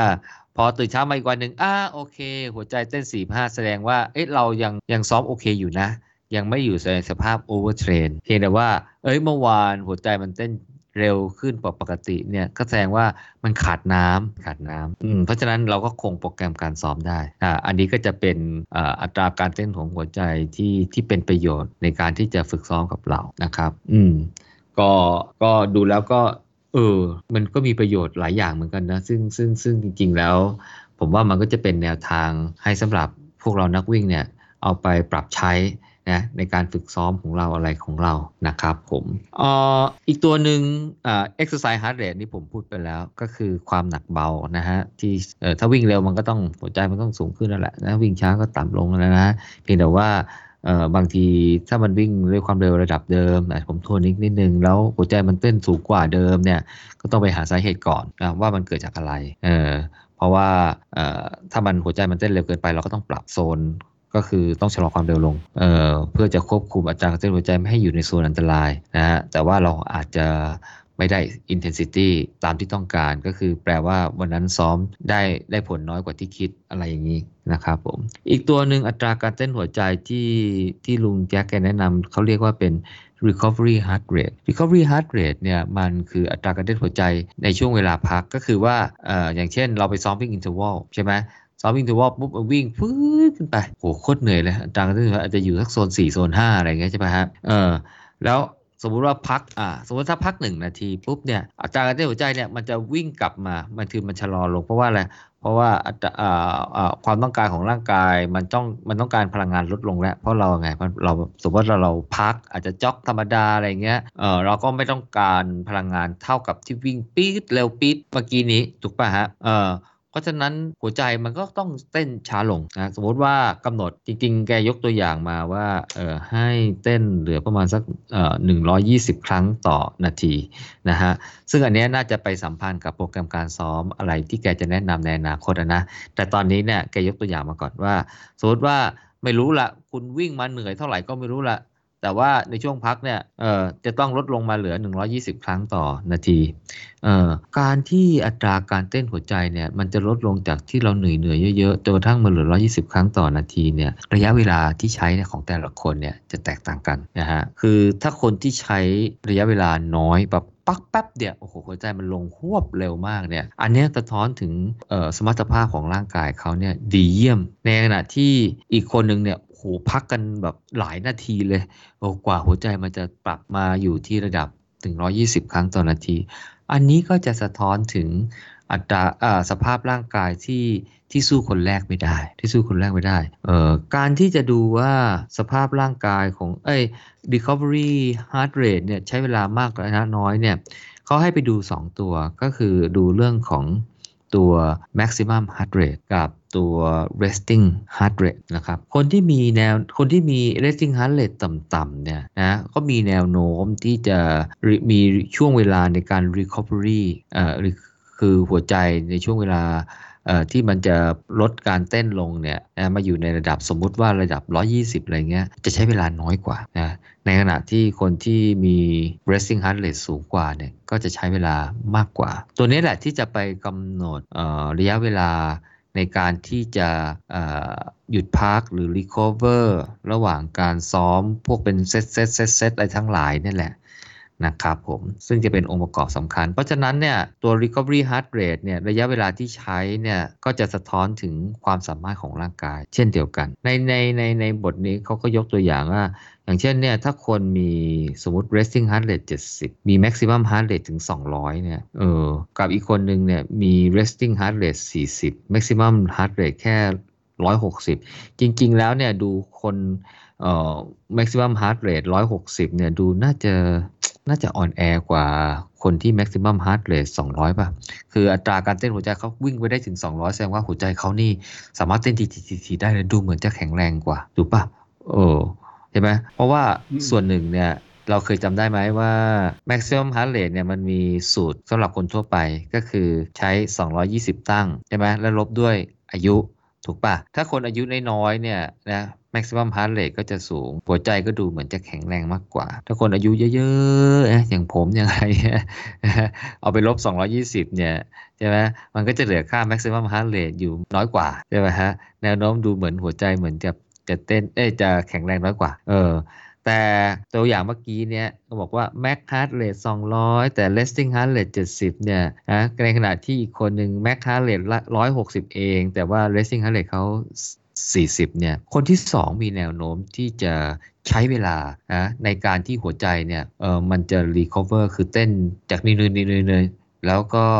มาเหลือเพียงแค่ 120 ครั้งต่อนาทีเนี่ยคนที่ 2 จะใช้เวลาน้อยกว่าอืมก็แปลว่าเขาพักแป๊บเดียวนะนะที่คนแรกอาจจะพักนานกว่านะคนหนึ่งคนคนแรกพักเสร็จหายเหนื่อยแล้วอีกคนหนึ่งยังยังหอบหอบอยู่เลยอัน recovery heart rate ก็จะเป็นปัจจัยหนึ่งที่ใช้บ่งบอกถึงความฟิตของร่างกาย ที่จะเอาไปประกอบในการที่จะกำหนด intensity ในการซ้อมด้วยนะครับผมก็เขาก็คือโดยสรุปแล้วว่าประโยชน์จากการใช้ตัว heart rate monitor เนี่ยก็มีเยอะนะฮะแต่ก็ต้องใช้ด้วยความเข้าใจใครด้วยความเข้าใจนะครับผมลุงแจ็คปิดท้ายนะฮะด้วยบทความเอ้ยได้ด้วยด้วยเนื้อหาเกี่ยวกับ เขาเรียกว่าอะไรเขาใช้คำว่า training effort test effort ก็คือการทดสอบอ่า effort หรือความพยายามนะเอออะไรเงี้ยก็ประมาณว่าในระหว่างการซ้อมเนี่ยนะเดี๋ยวเดี๋ยวบทถัดไปจะเปิดจะพูดถึงเรื่องของการออกแบบโปรแกรมการซ้อมนะครับเขาบอกว่าในช่วงฤดูการซ้อมที่มีโปรแกรมการซ้อมอยู่เนี่ยใช่ไหมเขาบอกว่าเราควรจะใส่ตัว test effort ก็คือการทดสอบสมรรถภาพร่างกายเนี่ยแหละ ว่าผลการซ้อมเนี่ยมันเป็นยังไง ก็คือว่าถ้ามันมีรายการแข่งขัน ก็โอเคอยู่ก็ไปวิ่งไป แล้วก็ดู performance ไปว่าวิ่งดีขึ้นอะไรหรือเปล่าเออก็เท่านั้นอะก็โอเค ก็ออกแบบอย่างนั้นก็ได้ แต่ถ้าไม่มีรายการแข่งเนี่ยเขาบอกว่าเราก็ต้องเซตการหรือไม่ก็ไป evaluate ประเมิน ประเมินว่าผลการซ้อมหรือโปรแกรมการซ้อมเนี่ยร่างกายเราตอบสนองดีไหม ถ้าร่างกายเราตอบสนองดีเนี่ย effort ที่เราใส่ในการวิ่งในโปรแกรมแบบเดิมๆเนี่ยมันก็ต้องรู้สึกดีขึ้นใช่ไหมเออจากที่เคยวิ่งด้วยเอ่อ ความพยายามแบบหนึ่งโอ้ยเหนื่อยไปหน้ามืดโอ้ยนู่นนี่ใช่ไหมเออพอซ้อมไประยะหนึ่งมามาวิ่งด้วยโปรแกรมแบบเดิม เอ้ยทำไมมันรู้สึกชิลมากขึ้น ก็แปลว่าอะไร แปลว่าเราใช้ effort น้อยลงใช่ไหมใช้ effort น้อยลง หรืออีกนัยหนึ่งคือว่าเราสามารถที่จะวิ่งได้เร็วกว่านั้น ถ้าเราใช้ effort มากขึ้นในระดับเดิมกับที่เคยทำเออถ้าเราใช้ effort ระดับเท่ากันของเก่าคือใช้ได้ความเร็วเท่านี้ ของใหม่หลังจากไปซ้อมมาเราอาจจะเราคงวิ่งได้เร็วขึ้นอะไรอย่างเงี้ยหรือวิ่งในระยะทางเท่ากันเพสเท่ากันของเก่าเรารู้สึกโอ้โหแทบตาย แต่พอมาเทสตอนนี้บอกโอ้ชิวๆสบายนะฮะอันนี้ก็จะบ่งบอกถึงความก้าวหน้าในการซ้อมของเราได้นะครับผมก็บอกว่าเราควรจะกำหนดเอ่อ training effort เอ้ยใช่พูดผิด test effort เนี่ยลงในโปรแกรมการซ้อมเราด้วยนะครับผมก็เขาก็บอกว่าเออเออก่อนก่อนก่อนจะเริ่ม test effort นะอย่าลืม อย่าลืม warm up นะก็คงจะเน้นเป็นหลักการทั่วไปแล้วว่าจะทำอะไรจะวิ่งจะซ้อมอะไรที่มันเร็วๆเร็วๆเนี่ยนะต้องทำให้ร่างกายมันพร้อมนะ เดี๋ยวมันเดี๋ยวมันจะบาดจงบาดเจ็บอะไรไปนะฮะหรือเราอาจจะไม่ได้ปล่อยพลังได้เต็มที่นะฮะเออก็ให้ แต่ว่าเขาก็เหมือนกับเน้นนะบอก warm up เนี่ยก็คือต้อง warm เหมือนลงตอนลงแข่งอะนะwarm เหมือนกับตอนลงแข่งแล้วก็อย่างน้อยก็ต้องมี easy run อะไม่รู้ลงแข่งเรา warm ยังไงไม่รู้นะ แต่ว่าอย่างน้อยต้องมี easy run ไม่น้อยกว่า 10 นาทีนะฮะ แล้วก็ตามด้วย Dynamic Stretch นะแล้วก็ตามด้วย Stride 4-5 เที่ยว Stride ก็วิ่งประมาณเท่าไหร่ 70 เมตรอะไรใช่ไหมวิ่งช้าๆแล้วก็เร็วๆตอนปลาย 70-80 เมตร 100 เมตร อะไรเงี้ยประมาณเนี้ย4-5 เที่ยวนะฮะ อันนี้ warm แกนะอืม warm แก Easy Run 10 นาที Dynamic Stretching Strike 4-5 เที่ยวโอ้โหถ้าทำครบเนี่ยอย่างน้อยก็มีสักเท่าไหร่สิบห้านาทียี่สิบนาทีแล้วเนี่ยนะฮะก็ก็ตามนี้ เพราะว่าร่างกายจะได้ พร้อมในการที่จะปล่อยพลังเต็มที่นะฮะการเทสของลุงแกเนี่ยมีหลายแบบนะครับผมแบบแรกเนี่ยเรียกว่าทดสอบโดยการวิ่ง 400 เมตรนะ8เที่ยว 400 เมตร 8 เที่ยว แต่ละเที่ยวให้พัก 1 นาทีคล้ายๆ ซ้อม tempo เลยนะแต่อันนี้เป็นการกำหนดการ test ของลุงของลุงแจ็คผมเข้าใจว่าเป็น intervalลกระโจ เพราะว่ามีอะไรนะหนึ่งมันเป็น interval ป่ะแบบนี้ เออเออเออเออเออพูดผิดพูดผิดมันเหมือนเป็นการซ้อม interval ใช่ใช่ใช่เออแต่เขาเออก็คือวิ่งวิ่งวิ่งเป็นเซตอะวิ่งเป็นเซตแต่ให้วิ่งทั้งหมด 8 เซตอ่าเซตละ 400 เมตรเออแต่ละเซตเนี่ยพักหนึ่งนาทีเออผมก็พูดเพลินไปเรื่อยนะโทษทีอะเออก็เขาบอกอย่างนี้มาบอกว่าให้วิ่ง 400 เมตร ด้วยความเร็วคงที่นะเออ โดยรอบที่ 1 ถึงรอบที่4เนี่ยให้วิ่งด้วยความเร็วที่วิ่งได้เต็มที่ 1 ไมล์ใน pace หนึ่งไมล์เขาอะเออในในจริง ๆ ในตาราง v ดอทของแกเนี่ยนะแกก็มีเพสหนึ่งไมล์คำนวณมาให้ด้วยนะเออก็คือว่าวิ่งเต็มที่หนึ่งไมล์เหมือนกับลงแข่งอะเป็นเพสหนึ่งไมล์แบบลงแข่งนะเออแต่ว่าเราต้องวิ่งด้วยเพสนี้เนี่ยสมมติว่า เพสหนึ่งไมล์เราเท่าไหร่ เอ่อเพสสี่คือหมายความว่าเพสที่ลงไปวิ่งแข่งหนึ่งไมล์ได้ แต่เมื่อกี้ผมพูดเพสสี่หมายถึง อาจจะเป็นเพสสี่นาทีต่อกิโลเมตรอะไรเงี้ยนะ ให้วิ่งเพสสี่เนี่ยผมสมมติว่าเพสสี่คือเพสสมมตินะ ให้วิ่งเพสสี่เนี่ยสี่รอบก็คือว่าเซตที่หนึ่งถึงเซตที่สี่เนี่ยต้องให้วิ่งความเร็วเฉลี่ยตรงเนี้ยให้ได้ไม่ควรจะเร็วไปกว่านั้นหรือช้าไปกว่านั้นน่ะเออให้เฉลี่ยเฉลี่ยเดเพสประมาณเนี้ยนะในทุกทุก ทุกๆทุกทุกเซตนะหนึ่งถึงสี่เซต พอเซตที่ห้าถึงเซตที่แปดเนี่ยให้ให้วิ่งเร็วขึ้น ให้วิ่งเร็วขึ้นคือให้กดเพสเนี่ยให้มันเร็วขึ้นต่ำกว่าเพสสี่เมื่อกี้เนี่ยเพสสี่เมื่อกี้ผมยกเป็นตัวอย่างนะเช่นสมมุติว่าจะเป็นเพสสามห้าศูนย์อะไรเงี้ยหรือสามสี่ห้าอะไรเงี้ยนะฮะ แต่จะเป็นเพสสามห้าศูนย์หรือสามสี่ห้าอะไรก็แล้วแต่เนี่ยสมมติถ้าเลือกมาหนึ่งเพสเนี่ยเพสนี้ต้องวิ่งให้ได้ความเร็วเฉลี่ยในรอบที่เหลือนะก็คือรอบที่5ถึงรอบที่8นะไม่ใช่รอบที่5วิ่งเพสสามสี่ห้าพอรอบที่6เอ่ออาจจะวิ่งได้สามสี่ห้าพอรอบที่เจ็ดเหลือสามห้าศูนย์แล้วเออรอบที่แปดเหลือสี่เลยเอออย่างอย่างนี้ไม่เอาอย่างนี้ไม่เอาอ่าอย่างนี้ไม่เอาก็คือถ้าจะสามสี่ห้าก็ต้องสามสิบห้าในเซตที่ห้าหกเจ็ดแปดด้วย อืมอ่า มันถึงจะเป็นการทดสอบ เพราะสิ่งที่เขาอยากจะให้ให้เราวัดก็คืออะไรหนึ่งคือเราวิ่งได้ตามตามที่แกบอกไหมก็คือว่าสามารถที่จะคงระดับความเร็วเฉลี่ยได้ทุกๆ รอบตามที่กำหนดไหมอันที่สองเนี่ยคือวัดความรู้สึกวัด feeling อะเออคือวัด feeling ว่าความรู้สึกเป็นอย่างไรนะสมมติว่าตอน test ตอนแรกเนี่ยเหนื่อยมาก แต่พอ test ครั้งที่2ปุ๊บเนี่ยเฮ้ย feeling มันดีขึ้น เราใช้ effort น้อยลง ก็แปลว่าอะไร แปลว่าโปรแกรมการซ้อมเนี่ยเรามาถูกทางนะมันทำให้ performance ของเราเนี่ยดีขึ้นเออมัน performance ของเราดีขึ้น ก็อันนี้เป็นเป็น guideline ให้เราใส่เข้าไปในโปรแกรมการฝึกซ้อมเป็นระยะ เพื่อจะเช็คดูว่าว่าไอ้ performance ของเราเนี่ยดีขึ้น หรือเปล่าถ้าไม่ดีขึ้นก็กลับไปดูโปรแกรมการซ้อมเราว่าเอ้ยโปรแกรมการซ้อมเนี่ยสงสัยมันต้องปรับอะไรสักอย่างแน่เลย เพราะอะไร เพราะร่างกายเราไม่ได้ respond หรือร่างกายเราไม่ได้พัฒนาตามที่คาดไว้เลยตามที่คาดไว้ ก็ก็บอกว่าโปรแกรมนี้เนี่ยก็ให้ใส่ไปสองครั้งในหนึ่ง season นะอาจจะอยู่ช่วงกลางๆของ phase ของแต่ละ phase อะไรก็ได้นะเออก็ มันมีการเทสอีกแบบหนึ่งที่แกแนะนำคือเขาเรียกว่าทดสอบโดยการวิ่ง 200 เมตร แต่วิ่ง 16 รอบเอ่อแต่ละรอบเนี่ยให้พักแค่ 30 วินาที เมื่อกี้วิ่ง 400 เมตร 8 รอบ แต่รอบให้พัก คราวนี้เนี่ยให้วิ่งสั้นลง 200 เมตร เหลือ 200 เมตรนะฮะ แต่ให้วิ่งรอบสูงขึ้น 2 เท่า ก็เป็น 16 รอบ ก็คือได้ระยะทางเท่ากันตอนช่วงวิ่งเร็วใช่ไหม แต่ว่าแต่ละรอบเนี่ยตอนพักเนี่ยก็ให้พักแค่ 30 วินาทีก็เป็นครึ่งหนึ่งของของอันแรก นะครับผม concept ก็คล้ายๆกันนะรอบที่ 1 ถึงรอบที่ 8 ก็วิ่งด้วยความเร็วลงแข่ง1ไมล์อะคือในหนังสือของลุงเนื่องจากว่าแกเป็นคนอเมริกันมั้ง เพราะหลายหลายหลายครั้งเลยเนี่ยเขาใช้หน่วยเป็นไมล์ไงไม่ใช่หลายครั้งเกือบตลอดเวลาก็ใช้โดยไมล์เวลาผมแปลเวลาผมมาเล่าให้ฟังเนี่ย ผมก็เลยจะอาจจะอาจเพราะบางครั้งผมก็เปลี่ยนเป็นกิโลเมตรได้ แต่บางครั้งเนี่ยอย่างเงี้ยบอกว่าให้ให้วิ่งด้วยเพสเหมือนลงแข่งหนึ่งไมล์อย่างเงี้ย ผมจะไปแปลงว่าเป็นให้พิ้งด้วยเพสเหมือนลงแข่ง 1.6 กิโล มันก็ดูแปลกๆนะแต่ครั้งนี้ 1.6 กิโลก็คือ1ไมล์แหละ หรือถ้าผมจะไปแปลงสารเลยบอกว่าให้วิ่งเหมือนกับเพสลงแข่ง 1 กิโลเนี่ย เฮ้ยมันใช่หรือเปล่าวะผมก็ไม่รู้ไงเดี๋ยวผมก็ไม่ใช่โค้ชไงบอกว่าไปปรับให้มันเป็นหน่วยคุ้นเคย แต่ว่ามันมันคนละเรื่องกันกระยะทางเลยผมก็เลยคงไว้เลยว่า อะให้วิ่งเหมือนลงแข่งหนึ่งไมล์ฮะอืมเอางั้นไปเลยอะเพสเท่าไหร่ก็ไม่รู้แต่ว่าในรอบที่หนึ่งถึงรอบที่แปดเนี่ยให้วิ่งเพสนี้ แต่ว่าต้องความเร็วเฉลี่ยเนี่ยต้องแบบคงที่นะเออ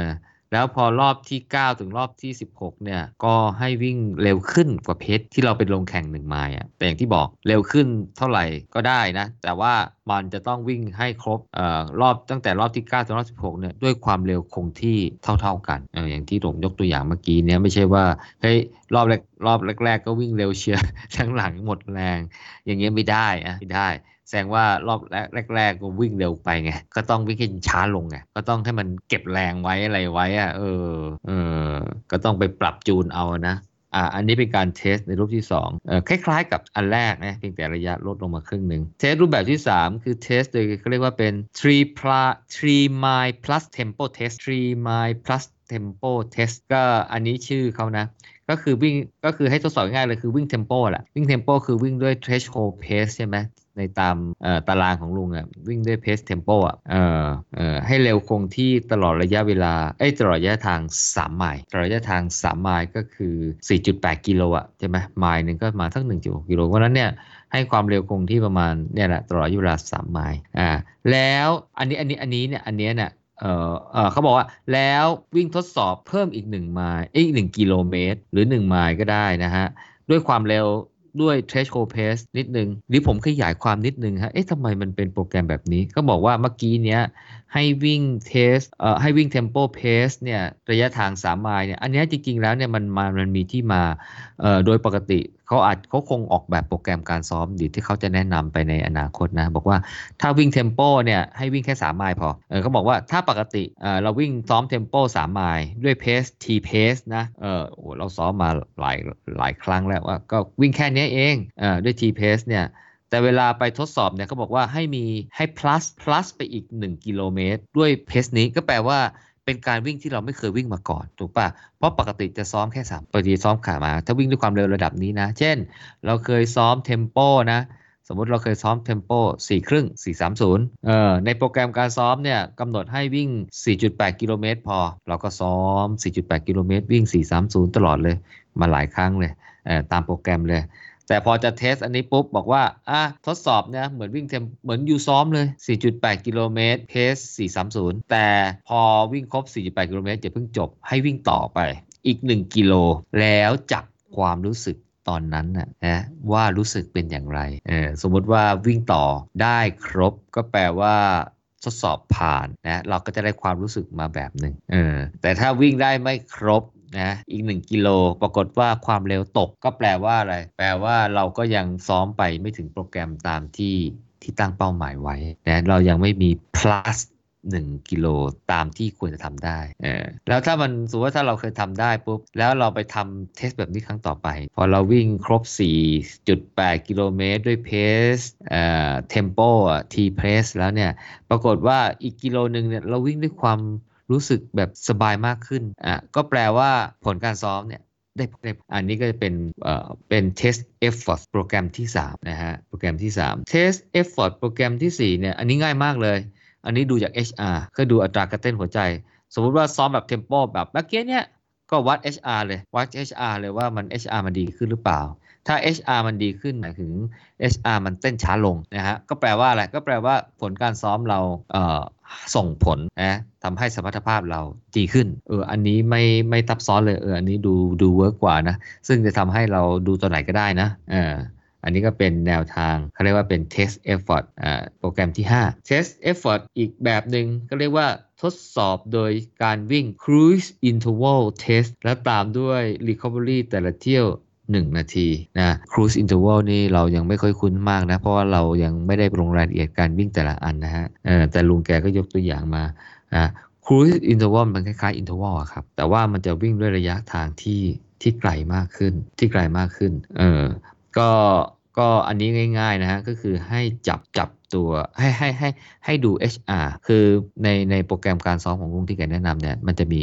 โปรแกรมการซ้อมที่เรียกว่า cruise interval อยู่ด้วย นะครับผม เพราะฉะนั้นอยากจะดูความก้าวหน้าของการซ้อมเนี่ยก็ให้ดู HR จาก cruise interval นี้ด้วยก็ได้นะครับผมเอ่อเอ่อ test effort ประเภทสุดท้ายเขาเรียกว่าเป็น cruise plus test cruise interval อย่างที่แนะนำที่พูดไปเมื่อกี้นี่คือคล้ายๆกับ tempo นะเอ้ยไม่ใช่พูดผิด คล้ายๆกับ interval แต่ว่าจะวิ่งได้ระยะทางที่ไกลกว่า interval จะเป็นระยะทางสั้นๆใช่ไหมแต่ก็จะมีช้ามีเร็วสลับช้าอยู่เหมือนกัน มีเร็วสลับช้าเหมือนกันเอ่อ เขาบอกว่าเคยซ้อมในโปรแกรม cruise interval อย่างไร ให้ซ้อมน้อยลง1ไมล์นะ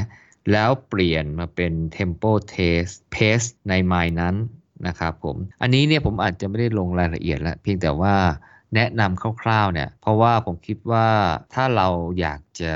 เอา test effort เนี่ยเอาไปใช้จริงๆเนี่ยผมคิดว่า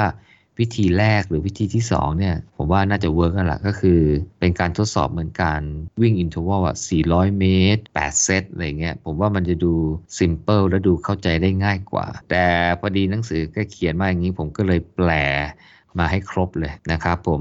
พอดีเราและอย่างหนึ่งถึงแม้ว่าผมจะแปลตามหนังสือมาให้ครบเนี่ยผมคิดว่า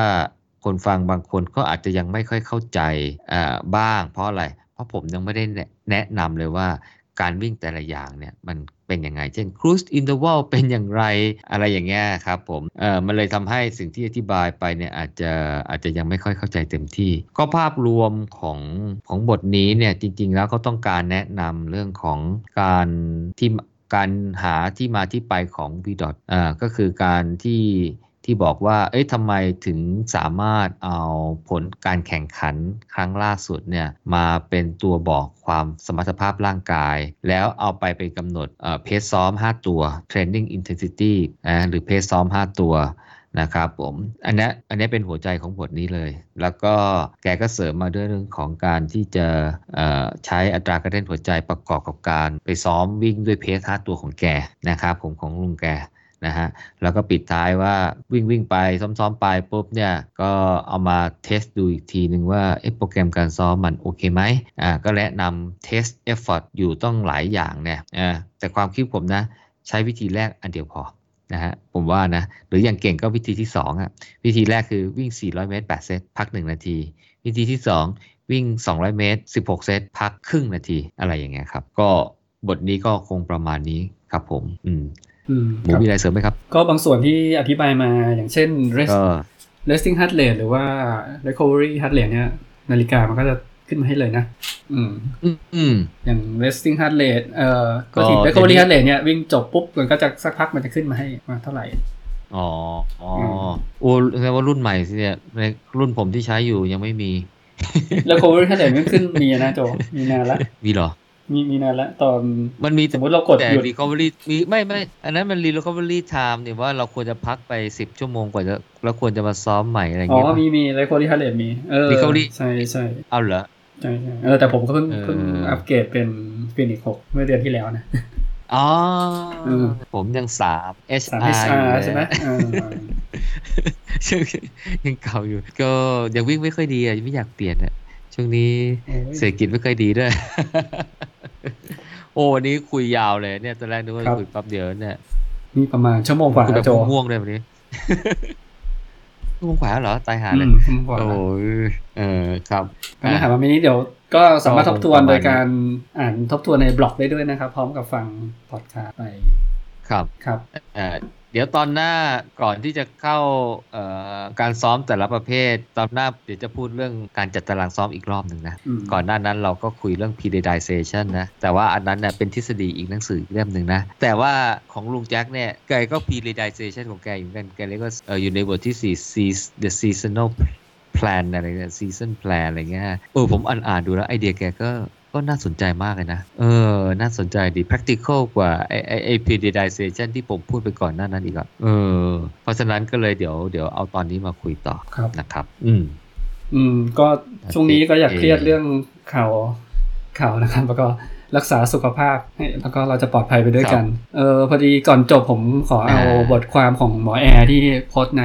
อวลิน running มาให้เพื่อนๆฟังนะครับ คือหมอแอร์เขาก็โพสต์ว่าช่วงช่วงโควิดเนี่ยนักวิ่งควรจะปฏิบัติตัวยังไงนะครับ ซ้อมได้แค่ไหนอย่างแรกคือเออผมอ่านให้ฟังเลยแล้วกันนะครับ ว่า 7 ข้อควรรู้เพื่อทำให้ระบบ ภูมิคุ้มกันดีขึ้นนะครับ ข้อ 1 ออกกำลังสม่ำเสมอ 150 นาทีต่อสัปดาห์นะครับ การออกกำลังเนี่ยก็ให้เน้นเป็น Aerobic Exercise Zone นะครับ โซน 2 หรือโซน 3 ไม่ออกกำลังหักโหมหรือว่าออกนานเกินไปนะครับ ข้อ 2 กินอาหารหรือเน้นผกผักผลไม้มากขึ้นนะครับ การขาดสารอาหารบางอย่างเนี่ยทำให้มีผลกับภูมิคุ้มกันด้วยนะครับ ข้อ 3 คือให้หยุดสูบบุหรี่ไปเลยนะครับ เพราะว่า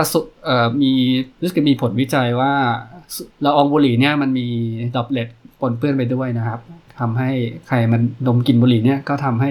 มีโอกาสติดได้ง่ายขึ้นนะครับ เพราะฉะนั้นคนที่ดูดตอนนี้นะครับเขาก็อยากให้งดไปเลยนะครับอืมยกเว้นคุณสามารถดูดแล้วเอ่อละอองควันที่ออกมาเนี่ยไม่ไปถึงคนอื่นเลยนะครับ ข้อ 4 เช่นกันนะครับ พองดบุหรี่ก็ให้สำหรับคนที่ดื่มแอลกอฮอล์นะครับก็ให้ดื่มที่ปริมาณพอสมควรนะครับก็ถ้าไม่จะเป็นก็ไม่ต้องไม่ต้องดื่มครับข้อที่ 5 ก็ให้คุมน้ำหนักให้เหมาะสมนะครับไม่เกิดภาวะอ้วนอย่างช่วงตอนเนี้ย working from home กันเยอะเลยใช่ไหมอย่างผมที่ใช่แล้วโจก็น่าจะน่าจะ working from home แล้วใช่ไหมสัปดาห์สัปดาห์หน้าเออสัปดาห์หน้าผม work from home แล้วอ่า work from home เนี่ยก็จะมีครับทำให้เราเนี่ยถ้าเกิดว่าไม่วิ่งเลยนะครับทำให้ออกกำลังกายได้ยิ่งน้อยไปอีก แล้วมีโอกาสที่จะแบบนั่งอืมนั่งอยู่เฉยๆเยอะขึ้นด้วยนะครับเพราะฉะนั้นก็ต้องใช่คุมน้ำหนักให้เหมาะสมด้วยอืมนอนหลับพักผ่อนให้เพียงพอด้วยนะครับอะข้อสุดท้ายคือให้ลดความเครียดด้วยในช่วงนี้ แล้วก็ขอให้ปฏิบัติคำตามคำแนะนำของเอ่อ กระทรวงสาธารณสุขอย่างเคร่งครัดนะครับ แล้วก็กด social distance นำมาใช้ด้วย อืมครับส่วนส่วนผมตัวเนี้ยก็ก็วิ่งตามหมู่บ้านแทน วิ่งแบบครัที่บไม่มีคนอะไรเงี้ยนะ คือผครัมบไม่ค่อยกังวลเรื่องเรื่องวิ่งเรื่องการออกอืมกำลังกายนะ เพราะว่าเออผมคิดว่าโอกาสติดมันมันน้อยอะเพราะว่า droplet เนี่ยมันจะไม่ได้ฟุ้งกระจายมาโดนเราอยู่แล้วล่ะเออแล้วก็เราก็ไม่ได้เข้าไปในช่วงที่ บริเวณที่มันมีคนเยอะอะไรเงี้ย อืม ถึงแม้ว่าเราจะมีเพื่อนวิ่งเนี่ยผมคิดว่ามันก็ไม่ได้อยู่ในระยะที่ที่นั่นแล้วก็คนออกกำลังกายนะสี่ห้าวันเนี่ยพอรู้แล้วอืม คือมันคือคือทำให้ไม่ไม่ไม่ได้กังวลอะไรมาก เออ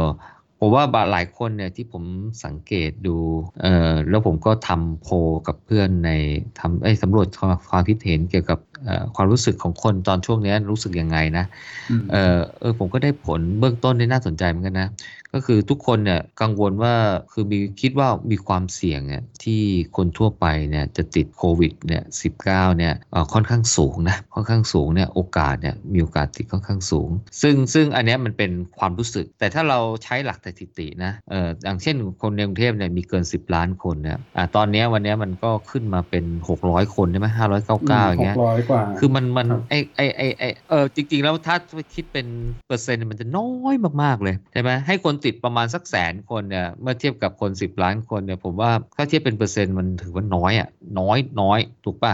เออประมาณไม่ถึงเอ่อประมาณสักหนึ่งเปอร์เซ็นต์นะสมมติถ้าถ้าสมมติแสนคนนะแต่ตอนนี้มันหกร้อยอะคือผมยกตัวอย่างให้เฉยแต่ว่าความรู้สึกของคนเนี่ยรู้สึกว่ามันใกล้ตัวมันมันโอกาสติดเนี่ยมันสูงมากเออโอกาสติดมันสูงมากเออแต่พอถามอีกอย่างหนึ่งคือว่าถ้าถ้าเราปฏิบัติตามอ่อเอ่อคำแนะนำนะ อย่างเช่น social distance ใช่ไหมฮะเอ่ออย่างเช่นในตัวการล้างมือนะเอ่อใช้แอลกอฮอล์เจลนะฮะไม่เอามือไปจับโดนใบหน้าปาก จมูกตาอะไรพวกนี้นะครับผมบางคนใส่หน้ากากบางคนอะไรนะแล้วก็ประกอบกับตอนช่วงนี้อาจจะมีมาตรการ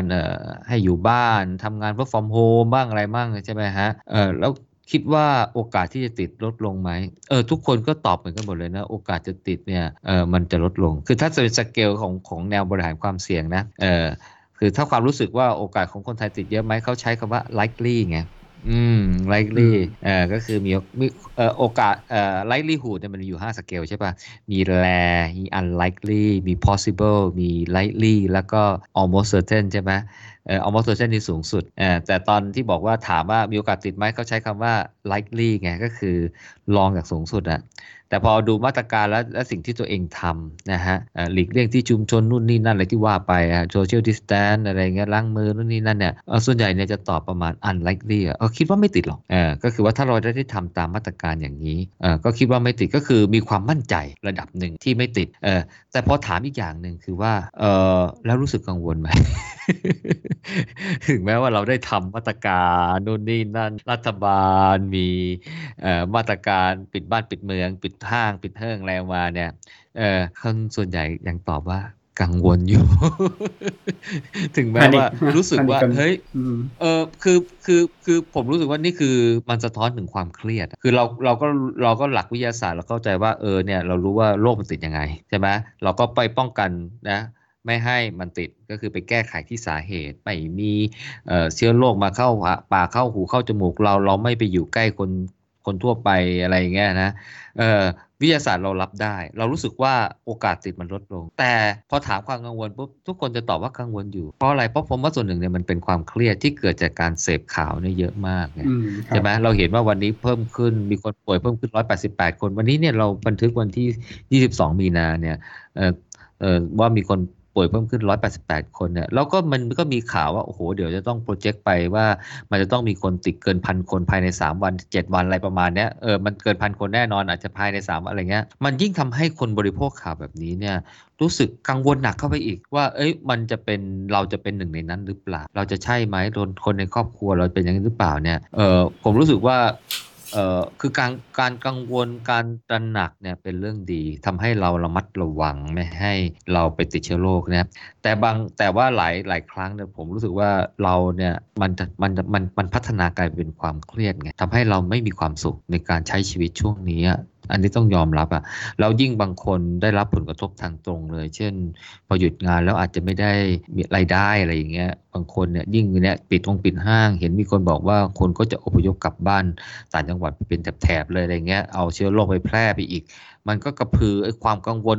ให้มันต่อเนื่องไปอีก คือเลยไม่รู้ว่าเราจะผ่านอันเนี้ยไปด้วยความรู้สึกอย่างไรใช่ไหมฮะแต่ผมคิดว่าอย่างน้อยเนี่ยสิ่งที่มันพิสูจน์ได้ว่าถ้าเราได้ทำตามมาตรการแล้วเนี่ยมันคงไม่ติดนะฮะครอบครัวเราคงไม่ติดนะฮะก็สามารถที่จะผ่อนคลายกังวลได้บ้าง ผมคิดว่างั้นนะ แล้วเราก็อาจจะลดการ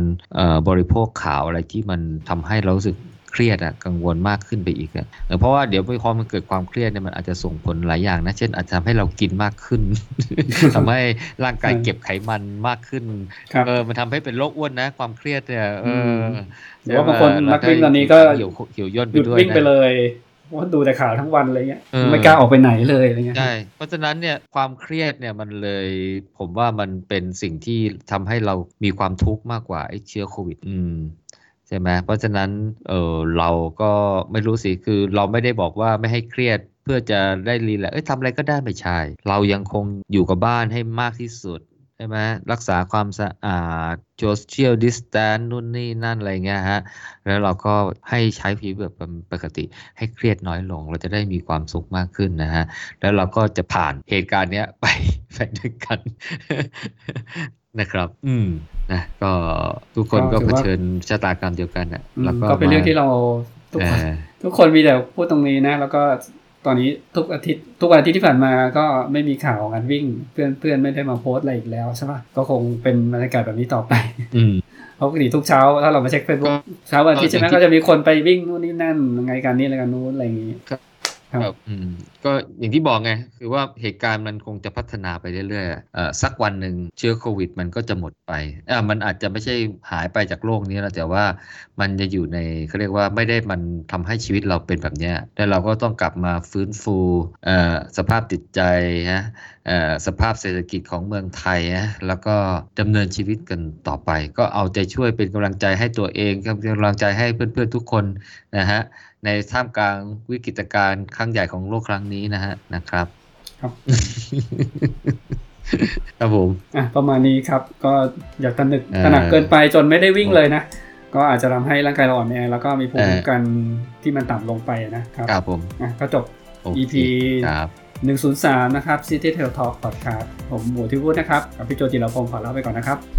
ครับครับสวัสดีครับครับ